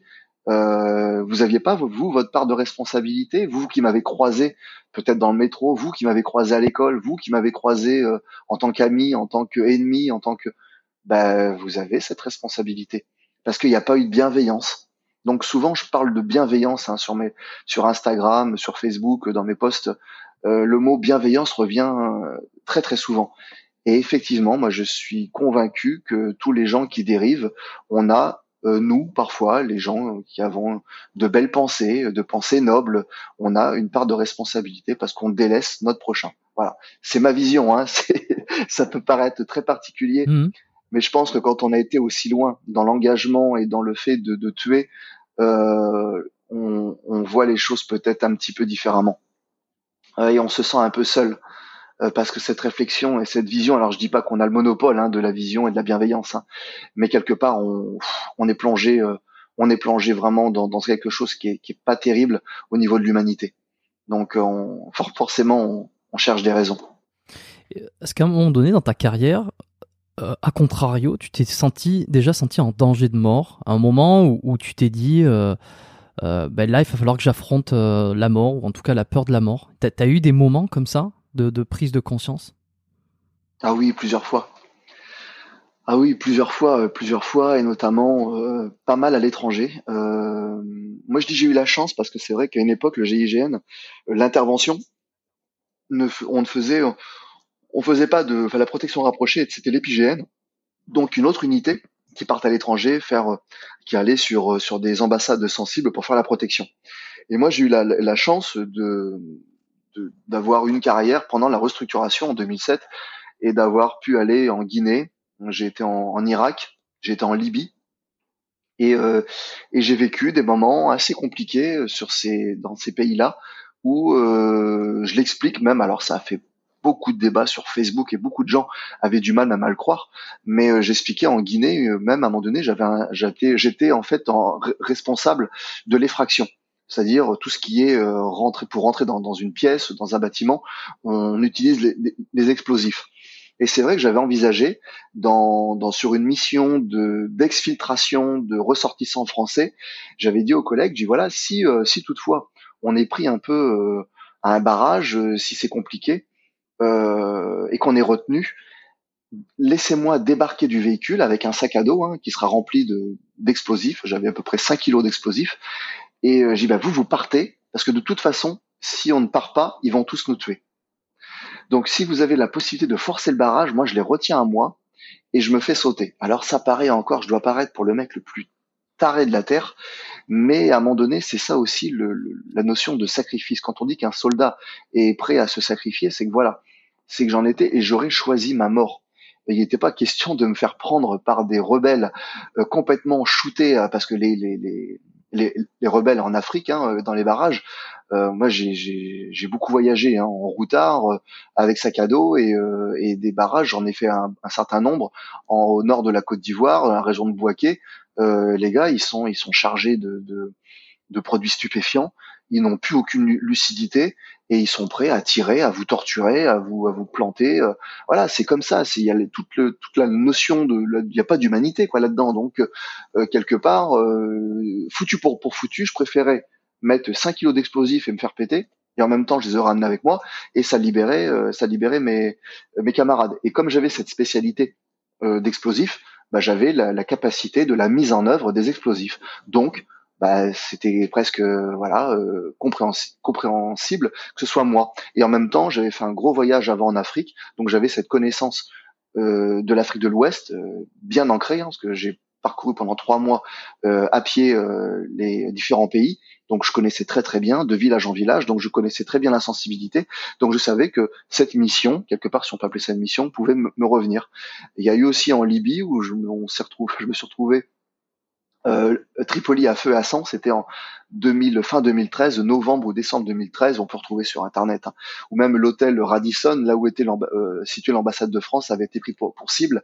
Et à un moment donné, donc on s'était retrouvé euh, euh, pris euh, pris un peu enfin je vais pas dire à partie parce qu'en fait euh, c'était une guerre civile dans Tripoli et on n'a pas pu rentrer à, l'hôtel suite à un repas qu'on avait fait avec l'ambassade d'Espagne avec l'ambassadeur et on s'est retrouvé dans un bâtiment qui était l'ancienne l'ancien l'ancienne maison donc de l'ambassadeur de France à Tripoli.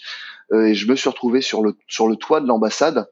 Euh, comme on dit hein, euh, chez nous à l'armée, qui tient les hauts tient, tient les bas, c'est-à-dire que pour protéger un bâtiment, il faut monter le plus haut possible avec euh, une arme, avec un, j'avais un, un fusil d'assaut euh, en l'occurrence, et c'était pour protéger donc le bâtiment. Et mes camarades étaient en bas avec l'ambassadeur et eux pro protéger donc le bâtiment, toutes les ouvertures et tout ça. Donc chacun avec son avec son rôle. Mais moi étant sur sur le toit, j'étais pris pour cible par des bah, des gens qui avaient euh, des, des, des contre snipers, des snipers et tout ça parce que chacun s'était tiré dessus. Et je voyais des gens qui se faisaient tirer dessus euh, juste en bas de l'immeuble et qui mouraient devant mes yeux quoi. Donc moi à un moment donné, je pouvais absolument pas faire feu je pouvais neutraliser personne, je voyais les tireurs, je voyais où c'était positionné, mais si j'avais dû faire feu, ça m'aurait exposé pour d'autres tireurs qui étaient positionnés sur un des toits, parce que chacun euh, se faisait euh, se faisait tireur, enfin se faisait plaisir, j'allais dire, parce que certains sont complètement complètement tarés et, dans ce genre de conflit, euh, bah oui, tiraient sur des civils. Donc bah, c'était ça, c'était c'est une nuit comme ça à Tripoli où c'était où là je me suis senti bah, peu de choses. Hein. j'étais, j'étais comme un lapin euh, et avec euh, des chasseurs à 360 degrés quoi. Donc des, des situations comme ça, j'en ai connu plusieurs. Bon, j'ai pas tout à raconter parce que sont un peu, j'ai pas spoilé aussi euh, mon livre, hein, sont un peu dedans. Hein, et encore, on raconte pas tout. Hein, on a 600 pages, on en a fait 400. Mais euh, oui, j'ai connu et je dis que quelque part, j'ai eu de la chance euh, dans ces situations-là. Alors d'une part parce que je m'en suis sorti, mais d'autre part parce que ça donne une maturité, une sagesse, une réflexion sur le monde euh, et sur ce qu'on a vécu et sur ce qu'on a envie de vivre dans un bonus, parce qu'en fait, quand on passe près de la mort, on se dit oula, mais euh, là j'aurais pu ne plus exister, j'aurais pu être mort, quoi. Ça pourrait être fini. Et la vie, euh, la vie de mon entourage sans moi, ben, comment elle serait, quoi? Euh, Je leur manquerais peut-être. Enfin, j'ose espérer.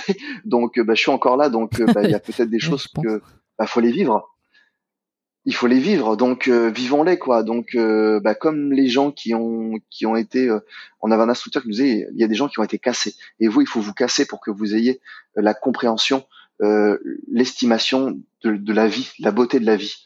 Donc bah, c'est vrai que quand on quand on est passé à côté de ça, et souvent des gens qui se sont remis de graves maladies ont une vision très différente de la vie et de la mort et profitent de manière très différente de la vie. Chaque instant en fait est est palpable et voilà et apprendre et apprendre et on saute sur toutes les occasions qui sont bonnes de profiter. Top. Euh, bon, 2017, finalement, tu décides euh, donc d'arrêter, euh, de, de, prendre ta retraite hein, suite, à, aussi à la blessure qui t'a donné un, petit coup de, de, de, pied supplémentaire pour décider d'arrêter. Et ce qui est assez fou, c'est que finalement, tu respectes ton plan que tu avais quand tu étais plus jeune, à savoir GGN, et ensuite, objectif, c'est être acteur derrière, quoi. Donc, tu respectes le plan, tu décides donc de te lancer dans le cinéma. Et euh, je me demande, alors je sais que tu as joué dans le film euh, Hostile par exemple, euh, que j'ai pas vu Hostile, hein. Dérapage, la série que j'ai vue, ça c'est sûr, elle est sur Netflix, avec Eric Cantona que j'ai trouvé euh, plutôt, euh, plutôt bien, même très bien, je, je peux la recommander, c'est, ah bah, j'aime beaucoup Cantona, de toute façon. Comment comment t'as décroché le rôle et comment en fait t'as réussi à rentrer là-dedans, sachant que tu sors du GGN, euh, je sais pas si tu as des connexions, si tu connais du monde. Comment tu réussis à avoir tes premiers castings et à rentrer tranquillement dans le milieu du cinéma?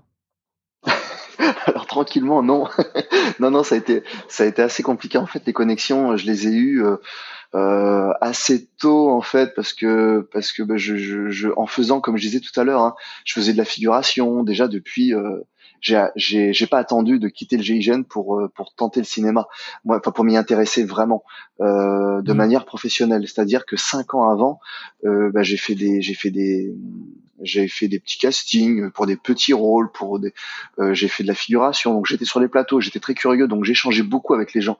Et quand je leur disais, alors à certains quand je pouvais le dire, parce que je pouvais pas le dire à chaque fois, hein, mais quand je disais, bah voilà, moi je suis au GIGN encore, donc bah, s'il y a besoin de conseils sur un scénario, sur un truc, bah voilà, euh, n'hésitez pas, à me faire mm. appel.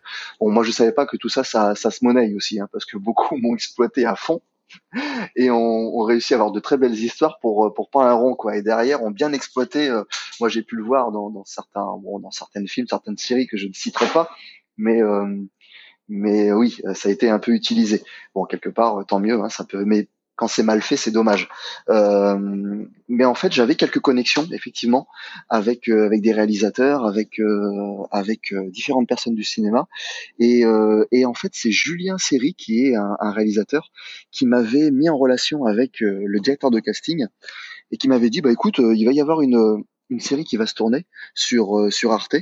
Euh, bon, c'est très gilet jaune, tu verras. C'est tourné par Ziad Ziad Doueri, alors j'ai regardé sur IMDb qui était euh, Ziad Doueri, euh, j'ai eu une sacrée surprise. C'est vraiment euh, c'est, un gros réalisateur hein, qui a tourné avec Tarantino. Et il me dit en fait il cherche, alors c'est pas un gros rôle, c'est un petit rôle de preneur d'otage. bon écoute si ça t'intéresse, vas-y quoi. Donc j'y suis allé.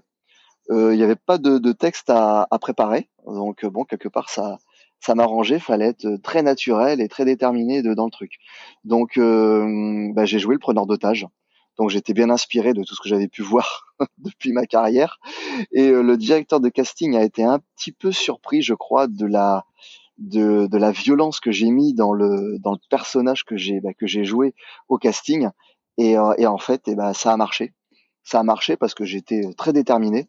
Et, euh, et ça s'est vu. Et Ziad Doury a vu les images le lendemain et il a dit je le veux et j'ai pu tourner bah, comme ça dans, dans Dérapage. J'ai euh, Cantona, euh, tous les acteurs hein, qui sont dedans et j'ai eu vraiment la, la, chance. Ils m'ont beaucoup appris aussi à, les observer et, euh, ça a été super intéressant.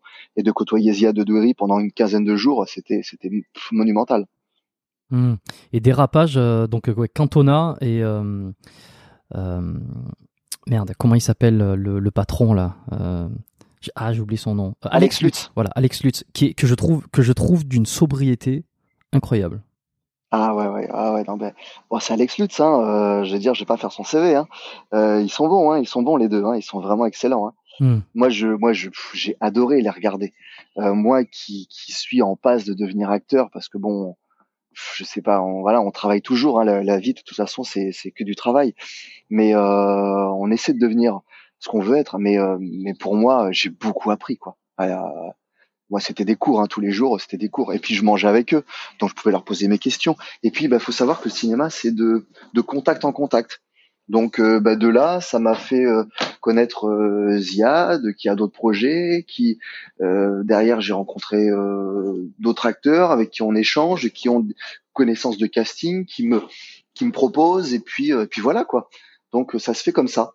Mais c'est vrai que malheureusement, je dirais encore, je suis encore trop pris pour celui qui peut donner les conseils, mais euh, voilà, moi pour l'instant, je n'ai pas joué. Alors j'ai fait une, j'ai fait un court métrage avec euh, avec Alain Figlar, c'est Loïc Jacquet en réalisateur qui s'appelle euh, qui s'appelle État d'armes, où là j'ai le rôle principal. On avait même pour but, pour envie d'en faire un, un long métrage, mais pour l'instant, personne se positionne dessus. C'est voilà et j'ai joué, mais je suis un peu frustré parce que j'ai pas donné dedans. Enfin, j'ai pas, j'ai pas eu encore eu euh, le rôle où je, où on peut vraiment me voir, quoi. Moi, je, voilà, pour l'instant, euh, hmm. sur Instagram, j'ai posté quelques petites choses où on peut me voir un petit peu, mais pour l'instant, j'ai pas joué, quoi. En dehors des, des cours d'acting pour, euh, bon, j'imagine que tu prends des, des, cours, tout ça. Enfin, est-ce que il y a une préparation particulière? Est-ce que physiquement, tu as un entraînement Est-ce que tu as arrêté de faire euh, des sports de combat pour être plus dans des sports d'endurance Je sais pas. Est-ce que physiquement, tu as adapté la façon de tu t'entraîner pour être orienté davantage vers euh, l'acting et la, comédie? Alors non, sincèrement non. Moi, je reste à peu près. Je crois que j'ai, euh, comme on disait tout à l'heure, hein, je reste avec l'envie de rester quand même un GIGN quelque part. Et c'est là où ça peut me porter préjudice. Peut-être, on me l'a pas dit encore, mais mais la musculation fait partie encore de mon quotidien. Maintenant, euh, ce qu'il faut savoir, c'est que euh, pour euh, pour pour avoir un rôle, et d'ailleurs j'ai joué un rôle bah, principal aussi dans un autre court métrage qui s'appelle Cycle, j'ai voulu prouver au, à des à des potentiels producteurs pour faire la version longue que j'étais capable de prendre 15 kilos de gras et d'avoir un, un, ventre gras énorme.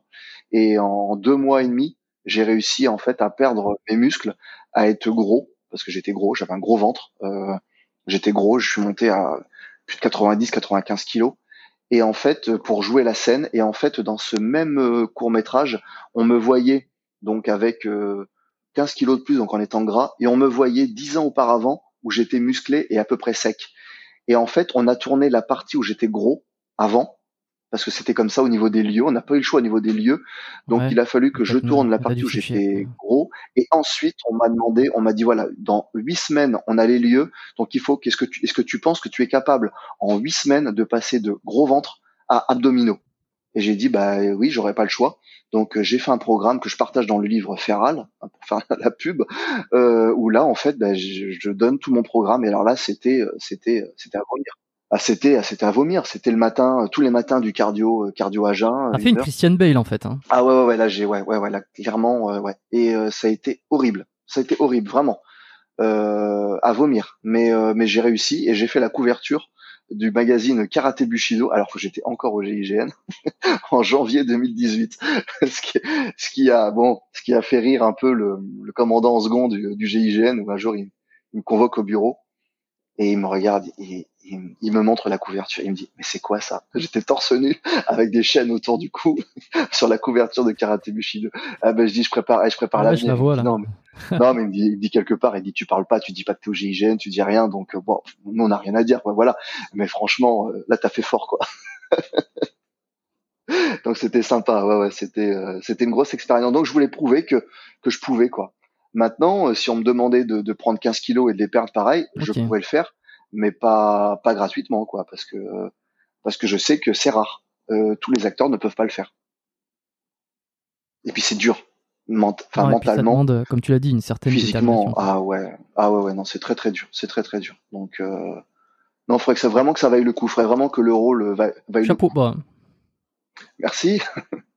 chapeau bas là pour euh, pour euh, ben, ça la couverture qui en plus tu as la chance d'être d'apparaître à côté euh, de Jean-Claude Van Damme sur la petite image parce que sur la couverture ah on te voit toi en grand et ensuite sur les côtés il y a quelques petites images. On voit exclusif interview confession de Van Damme. Pour les, les, fidèles du podcast ils savent très bien que que Van Damme c'est mon maintenant c'est mon, mon, mon objectif ultime d'essayer de d'avoir Jean-Claude Van Damme sur ce podcast. Ça serait extraordinaire. Donc non c'est assez c'est assez sympa quoi je l'ai rencontré, Vandame. Je l'ai rencontré. Il est comment? Alors, en, vrai, est-ce qu'il est, euh, il est euh, aussi. Euh, je te pose une. Enfin, non, c'est pas une colle, au contraire. Hein. C'est, cliché, mais certains pensent qu'il est perché, hein, comme il l'a été quand il disait que dans 20 ans ou dans 5 ans, il y aurait plus d'eau ou que 1 plus 1 égale 11. Ça, on connaît tous ces sorties un petit peu mémorables. Euh, en réalité, euh, moi, je suis persuadé, je sais parce que j'ai vu d'autres interviews de lui, c'est quelqu'un qui est très sensé, qui est très spirituel lorsqu'il part dans les étoiles. Mais en fait, il y a toujours une part de, de réflexion à avoir sur ce qu'il dit. Et, et, je pense qu'il est beaucoup plus posé. Enfin, on n'a pas une carrière comme il l'a eu en étant complètement fou, quoi. Je sais pas ce que t'en penses, mais. Alors moi, je, euh, vais te dire sincèrement, je suis allé euh, à Los Angeles pendant pendant deux trois mois euh, en 2020, début 2020, la période début Covid là. J'ai rencontré des Français qui étaient installés là-bas depuis longtemps. Eh bien, on se moque de Vandamme qui fait du franglais, qui met des mots, qui oublie des mots français. Et eh bien en fait, faut savoir que là-bas, pratiquement tous les Français que j'ai côtoyés qui étaient d'origine française ou belge parlent comme Jean-Claude Van Damme, oublient des mots, euh, mettre des mots anglais. Euh, donc euh, les moqueries qui sont sur lui par rapport à ça, bah, en fin de compte, c'est sur tout le monde. Donc il fait pas, il fait pas exception à la règle. Et bah voilà, c'est comme ça. Donc soit on l'accepte comme il est, ou alors faut pas l'inviter. ensuite, sur sa vision, il a une vision, c'est vrai, qui est qui est très spirituelle. Alors effectivement, il s'en cache pas. Il a pris de la drogue, mais on a tendance à faire le, le lien. on en fait un raccourci entre euh, ce qu'il a pu être quand il était drogué en état second de, de, de toxico, euh, qui ben voilà, qui s'en excuse, il le dit auprès des fans et tout, c'est pas un bel exemple. Euh, et puis le côté un peu spirituel qu'il peut avoir. Bah, moi sincèrement, quand il parle parfois euh, 1 plus 1 égale 11 ou des choses comme ça, alors je vais pas dire que ça, il y a, y a des choses où bon, je comprends pas tout, mais il y a des choses que je comprends parce que je fais l'effort d'aller vers lui et d'essayer de, comprendre le message qu'il veut porter. Et euh, garder la tête claire quand on a eu sa vie, bah je crois que enfin, je mettrais n'importe qui au défi de ne pas sombrer à un moment donné quand on a le rythme qu'il a, des, qu'il a eu des tournages. Il tournait deux à trois ou quatre films par an. Euh, enfin, c'est monumental. Ce mec-là, on l'a pressé, Hollywood l'a pressé comme un citron parce qu'il était bankable et il était, il était physique, il était prêt à faire les trucs, il a fait le job, il a suscité des, des millions de vocations dans le sport, dans les sports de combat, dans même les, les unités d'élite et tout ça. Moi, j'étais le plus grand fan et je reste fan. Et quand j'ai rencontré Jean-Claude Van Damme, c'était au Grand Rex euh, il faisait la promotion de Jean-Claude Van Johnson, une série qui devait sortir sur Amazon.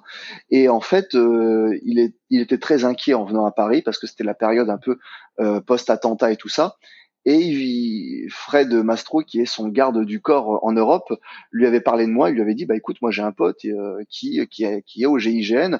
Euh, si tu veux, bah, je l'invite, il sera là. Donc c'était pas un travail euh, au black. Hein, c'était pas voilà, je suis payé, je n'ai pas été payé pour faire ce truc-là. Et d'ailleurs, je crois que j'aurais même payé pour pour le faire, pour rencontrer Jean-Claude Van Damme.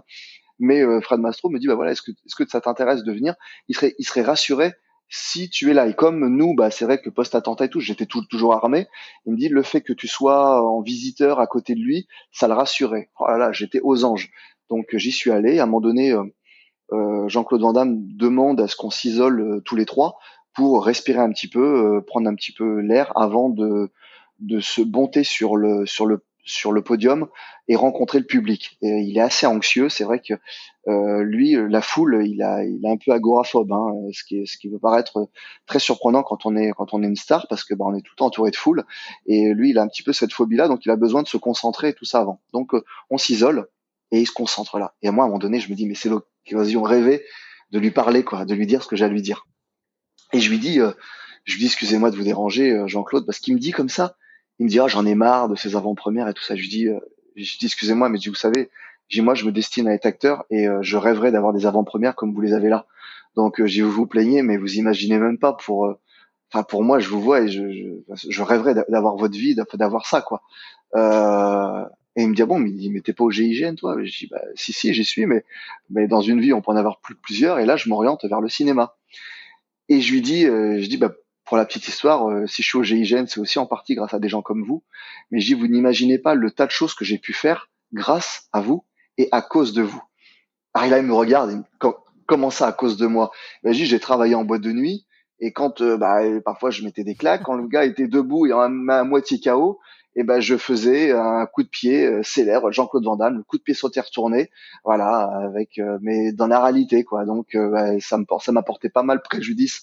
J'ai eu pas mal de problèmes avec la justice avec ça parce que bah, je mettais des coups de pied au niveau de la tête. Enfin bon, c'était complètement débile à l'époque, mais c'était pour reproduire les scènes d'action de Jean-Claude Van Damme. J'avais une cassette VHS de 4 heures, c'était tous les combats des, des films de, de Jean-Claude Van Damme. Et j'ai regardé en boucle et je m'identifiais vraiment à lui. Et j'ai après bah, le bon grâce à vous, c'est que quelque part, quand j'étais en perte de motivation, je regardais vos vidéos, je regardais vos films et ça me remotivait pour mes objectifs GIGN parce que bah, vos vos personnages montraient euh, des héros quoi voilà. Et puis bah pour moi bah quelque part euh, bah, vous en êtes un aussi quoi parce que parce qu'on est quand même un peu les gens qu'on joue aussi quoi. Enfin c'est comme ça que je le voyais quoi et, euh, et là il me dit écoute ok. Il dit on se revoit tout à l'heure on en parle il faut que je me concentre et tout. Mais on se revoit tout à l'heure. Et en fait ce qui s'est passé c'est que après euh, Fred Mastro me dit bah voilà il va manger avec sa famille il ira pas à la soirée Amazon et tout. Donc euh, tant pis tu pourras pas le voir.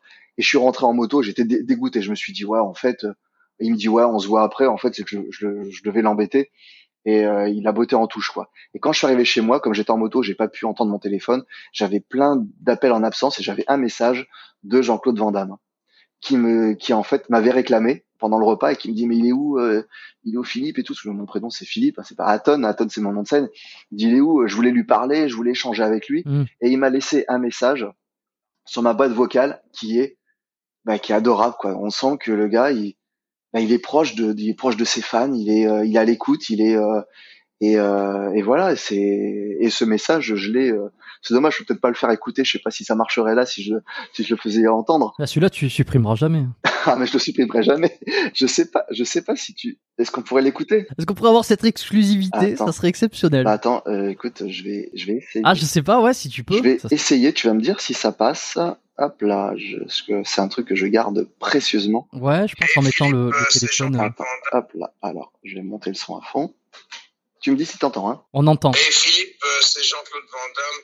Je te remercie énormément pour ce soir. Comme tu sais, j'étais anxieux, donc euh, l'anxiété m'a fait un peu... Je voulais le silence, ne le prends pas mal. T'es un mec super. Je t'adore. Je te verrai à Bruxelles ou à Paris bientôt avec euh, Freddy.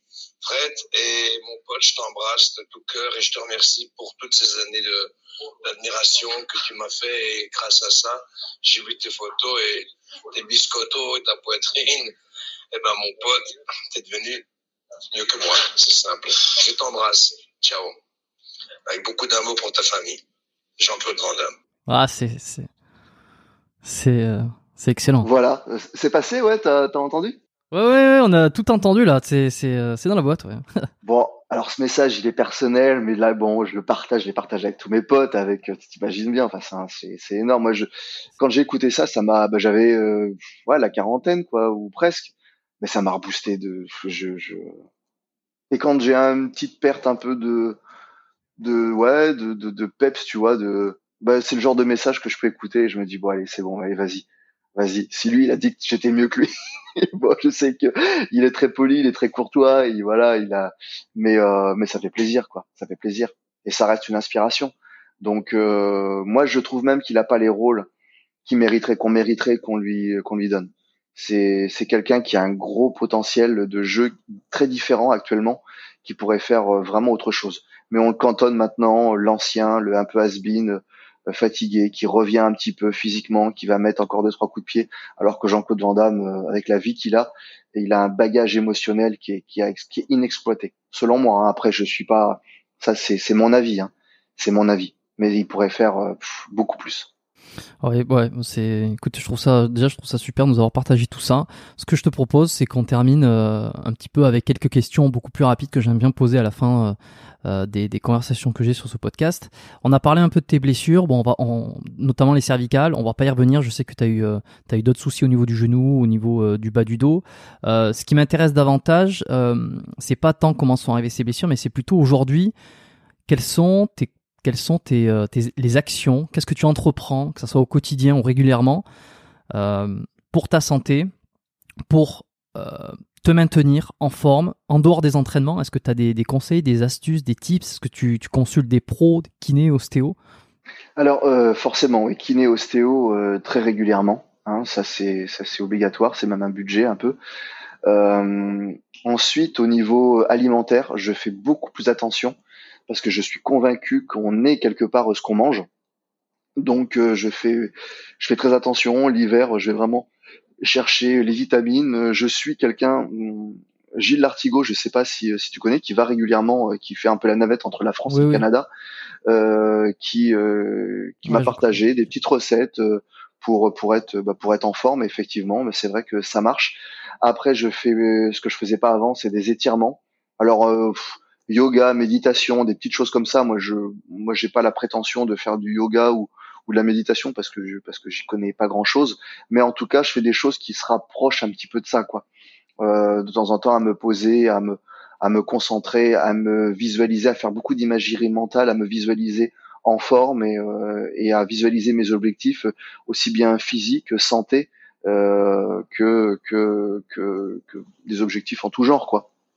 Donc après, euh, j'essaie de, de dormir le mieux possible, de manger régulièrement. Voilà, des choses que je faisais pas en fait, d'avoir une vie euh, plus ordonnée. Euh, avant, j'avais une vie très désordonnée. Je mangeais quand j'avais faim, n'importe quand. Parfois, je mangeais pas. je dormais très peu parce que j'étais hyper actif. là maintenant, j'essaie vraiment d'être beaucoup plus ordonné et, et on s'y retrouve. Surtout quand on écrit, quand on a une activité euh, intellectuelle. Moi, je suis pas un grand intellectuel à la base. Hein, euh, voilà, je suis auteur maintenant. Euh, je me sens pas du tout euh, écrivain, mais je j'écris. Donc donc bah, j'ai un public. Donc ce public, bah faut le satisfaire. Et pour le satisfaire, il faut, faut essayer de faire de la qualité. En faisant de la qualité, bah, c'est en étant soi-même qualitatif dans sa dans sa façon de faire les choses. Et ça commence par euh, soi-même. Voilà, ça, sur son état de santé physique, mental. Donc euh, ouais, c'est, je mange des fruits secs. Par exemple, moi le matin, c'est c'est du fromage blanc 0% mélangé avec des fruits secs. Je mets un peu de protéines parce que je continue vraiment le sport. Euh, un fruit, donc c'est souvent un kiwi. Euh, voilà, c'est ça, un café. Après le midi, je vais plutôt manger euh, euh une viande avec avec des féculents et puis le soir, ce sera plus léger. Ça peut être du poisson maigre ou viande viande euh, blanche avec euh, des légumes verts. Voilà, des choses que alors qu'avant c'était euh, spaghetti bolognaise, pizza, des choses comme ça. Maintenant, je fais un peu plus attention. Donc voilà en gros. Hein. Et puis quand j'ai faim, je vais plutôt manger, essayer de manger un fruit que de manger des BN, quoi. Voilà. Même si de temps en temps, attention, je suis comme tout le monde. Hein, je suis un, je suis un bon vivant. Hein. J'aime le foie gras, tout ça, quoi. Donc je me fais plaisir. Hmm. Oui, tu te, tu te prives pas forcément, mais tu fais attention euh, au quotidien. Tu prends des compléments alimentaires aussi? Euh, alors c'est variable, mais oui, en ce moment, par exemple, je fais des cures, hein, des petites cures. Je prends de la spiruline en ce moment. Euh, je prends, je prends des, des, protéines. Alors ça, c'est pratiquement tout au long de l'année parce que j'ai un, je m'entraîne assez, assez fort quand même, donc protéines. Et puis de temps en temps, je peux faire une cure de créatine. Voilà c'est euh, à peu près les seuls compléments alimentaires. Après, de temps en temps, oméga 3, ou, voilà, des choses comme ça, un peu de vitamine, euh, un peu de vitamine C l'hiver. Euh, voilà, c'est, euh, mais c'est tout. Après, je prends beaucoup des produits naturels. Par exemple, je parlais de Gilles Lartigot tout à l'heure. Je fais du, du, jus jaune. Alors le jus jaune, c'est c'est à base de gingembre que bah, que je, je prends avec un extracteur de jus, jus jaune, curcuma et citron. Et de ça, ça fait un jus que, que le matin, je me mets un volume euh, dans un verre et je rajoute euh, 4-5 volumes d'eau et je bois ça euh, le matin. Ok, je connaissais pas, tiens, tu vois. Est-ce que tu as peur de vieillir physiquement ou c'est pas du tout une considération euh, que tu prends en compte ça? Non, pas vraiment. J'ai pas, non, j'ai peur de, de, de perdre de mon autonomie plus euh, que de perdre de, de, peur de vieillir. Non, non, non, je vieillis, hein, je le constate tous les jours. Euh, c'est par Louis. Euh, j'ai une grosse perte, je disais tout à l'heure, auditive au niveau de, l'oreille droite. Donc, euh, bah, je regarde. Ouais, c'est un peu compliqué même parfois, mais bon, je fais avec. Les yeux, bah, je porte des lunettes maintenant pour lire, mais non, je l'accepte. Hein, c'est comme ça. Hein, je, moi, je suis déjà content. Hein, je, je suis un éternel satisfait. Moi, je suis déjà content d'être là avec la vie que j'ai eue. chaque jour et voilà et pour moi, c'est, c'est, ça peut paraître con, hein, mais c'est, je suis toujours euh, content de me lever le matin. Euh, je remercie euh, l'univers pour ce que je suis, pour ce qu'il m'apporte. Maintenant, bah voilà, je sais que le temps, on, diminue, il y a des choses qu'on peut plus faire, mais c'est plutôt la, c'est plutôt d'être un boulet pour les autres qui me, qui me fait peur. Voilà, j'ai pas envie d'être, d'être dépendant de mes proches et voilà de et de faire subir aux autres euh, une résistance à la vie. Euh, qui, voilà, je sais pas. Je sais pas comment je réagirai hein, quand euh, quand je serai beaucoup plus vieux ou j'espère beaucoup plus et que viendra le jour de la dépendance des, des autres. Mais mais je pense que ça me fera ça me fera un peu mal. Ouais, il y aura un, il y aura un cap à passer. psychologiquement, il y aura un cap à passer, une acceptation à faire qui qui se fera en fonction de l'environnement qui sera à ce moment-là, quoi. Mmh, très bien. Est-ce que tu as des projets excitants à venir là pour 2021, que ça soit euh, donc tu m'as dit que tu préparais un, autre bouquin qui allait sortir et euh, peut-être au niveau cinéma, est-ce qu'il y a des, choses qui s'en viennent? Alors cinéma pour l'instant, euh, il y a oui des projets qu'on essaie de vendre, c'est ce que je disais. Alors j'ai un projet avec avec Paul Perrier, un, long métrage qu'on a tourné qui sera peut-être découpé plutôt en mini-série, qui s'appelle qui s'appelle North Strip, euh, Nord en enfin Nord Nord Nord Trip en, en, en anglais quoi. Euh, une histoire où là j'ai un gros rôle dedans, de un film très particulier, hein, euh, film d'auteur où là on a plusieurs rôles dans un rôle. Enfin c'est assez compliqué, mais c'est un, un, beau film euh, qui est qui selon moi a le mérite d'exister. Euh, ensuite il y a État d'armes qu'on essaie de, de, produire, de faire produire en version longue mais c'est très compliqué. Euh, le public français n'est pas forcément en ce moment. Alors, ouais, on dit le public, mais je pense pas que ce soit le public. C'est plutôt les productions qui misent plutôt sur des comédies, plutôt que sur des films un peu d'action, mais ou sur des personnes qui sont bankable, voire très bankable, et sur qui c'est plus facile de miser que sur un nouveau où on ne sait pas du tout si ça va prendre ou pas. Donc, euh, je pense que c'est un petit peu ça. Mais pour l'instant, on essaie de vendre des choses. Bon, on verra, on verra. Et puis après, il y a oui, il y a une actualité plus tournée vers des émissions télé euh, où là j'ai de belles choses à venir. Euh, donc on me verra, on me verra sur des émissions télé prochainement, mais j'ai pas le droit d'en dire plus pour le moment. et puis le troisième livre qui va sortir, euh, on pense à fin d'année, on va essayer pour le rendre septembre-octobre, on va voir quoi. Bon, parfait. Allez, deux petites dernières questions. J'aime bien la poser celle-là quand même. Hein. Si on pouvait revenir 10 ans en arrière, quel est le meilleur conseil que tu aurais besoin d'entendre? 10 ans en arrière, alors attends que j'essaie de voir le... 2010, 2010, t'es euh, ouais, t'es, au GIGN, ou peut-être à la limite on va dire 15, 15, 20, 15, 20 ans, tu rentres au GIGN ou, ou t'es en passe de passer dans l'équipe, de passer. Eh ben, je, je dirais de passer peut-être un peu plus de temps avec euh, ma famille et, euh, et mes enfants et de les regarder un peu plus grandir parce qu'en fait, ça passe tellement vite que là, je leur ai dit il y a pas tellement longtemps, les gars, ils ont, ils ont bientôt 15 ans et, et 16 ans. Je leur ai dit j'aimerais bien me lever un matin et que vous ayez 5 ans de moins. Alors eux, bien sûr, euh, non, mais moi, oui. Moi, j'aimerais bien me lever un matin et que mes enfants aient 5 ans de moins.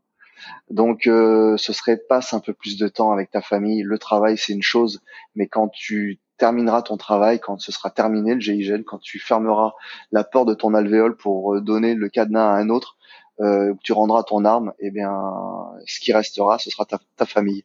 Donc euh, voilà, parce que la vie, voilà, on fait qu'un passage en fait.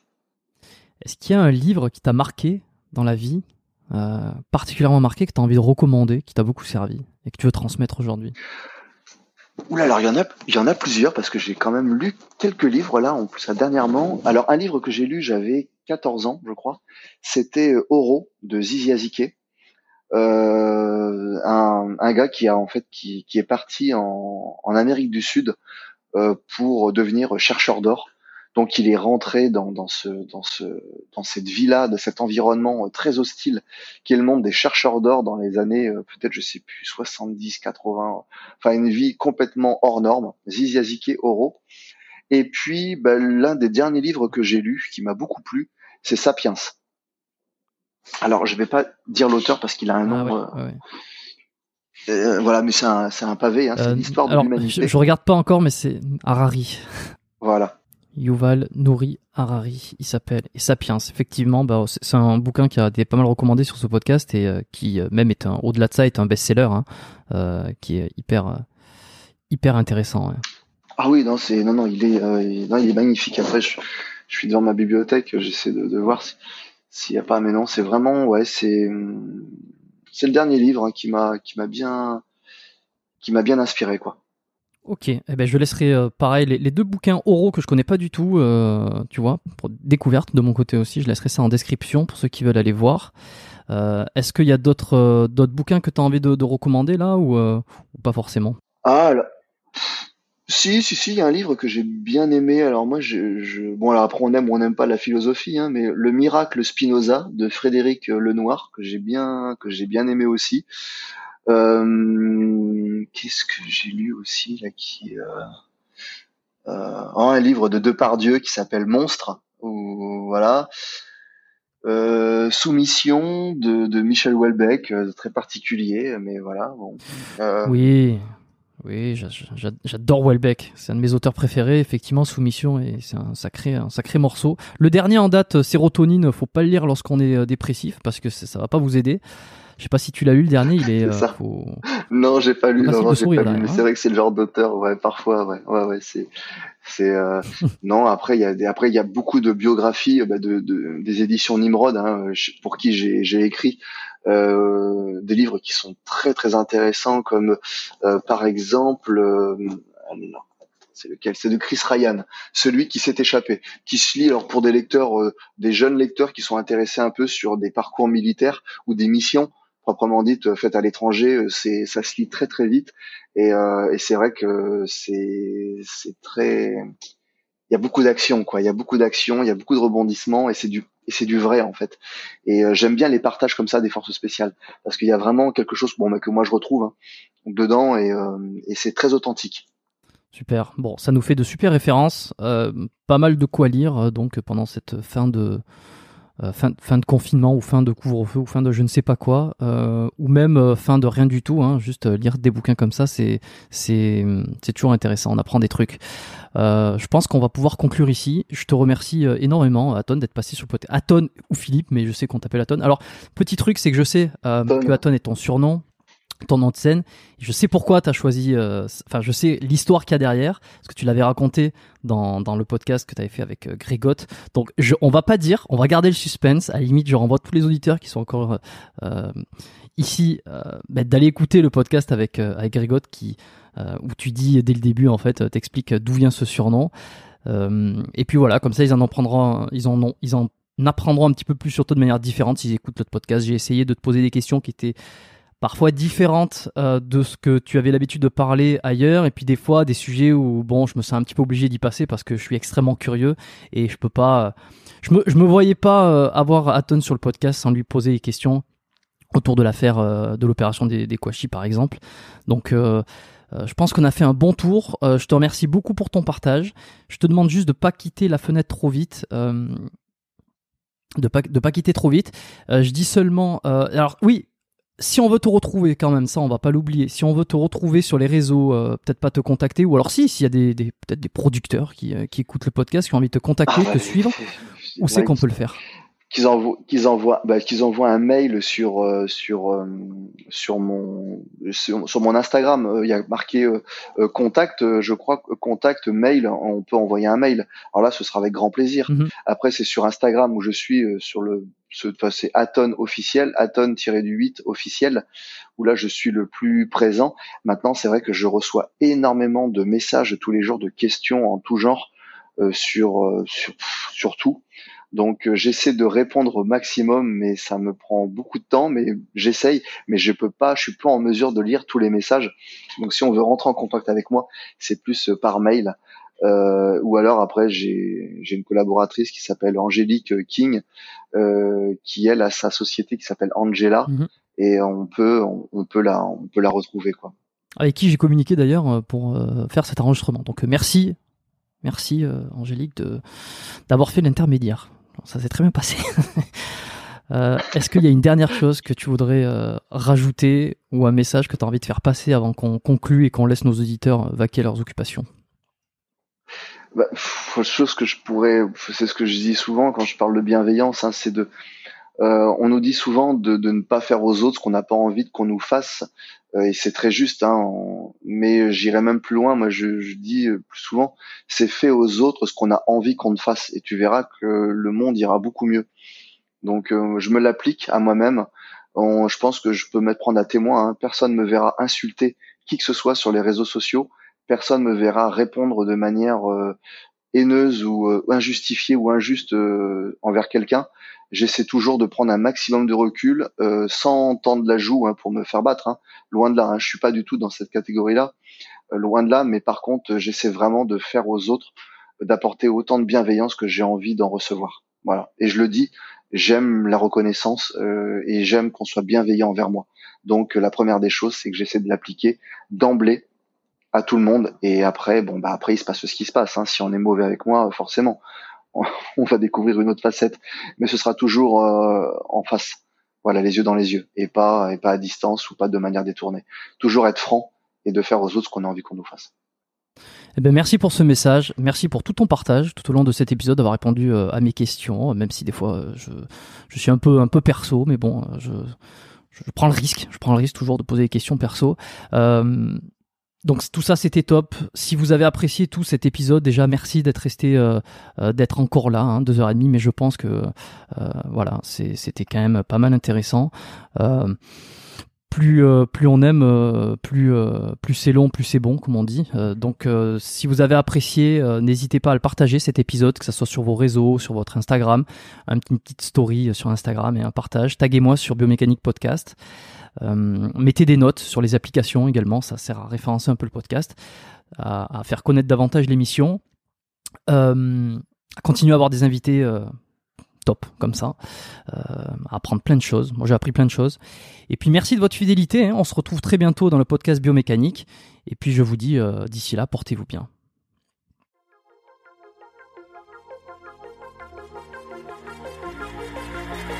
Merci d'avoir écouté cet épisode du podcast Biomécanique jusqu'au bout.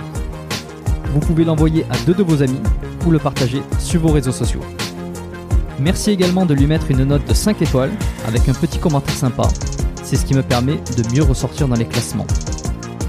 Laissez-moi votre email sur biomécaniquepodcast.com slash lettres et je vous enverrai l'épisode de la semaine ainsi que la lettre biomécanique une fois par mois où je vous partage mes meilleurs conseils et recommandations. Vous avez écouté le podcast Biomécanique. Je suis Jérôme Cazerolle et je vous dis à très bientôt.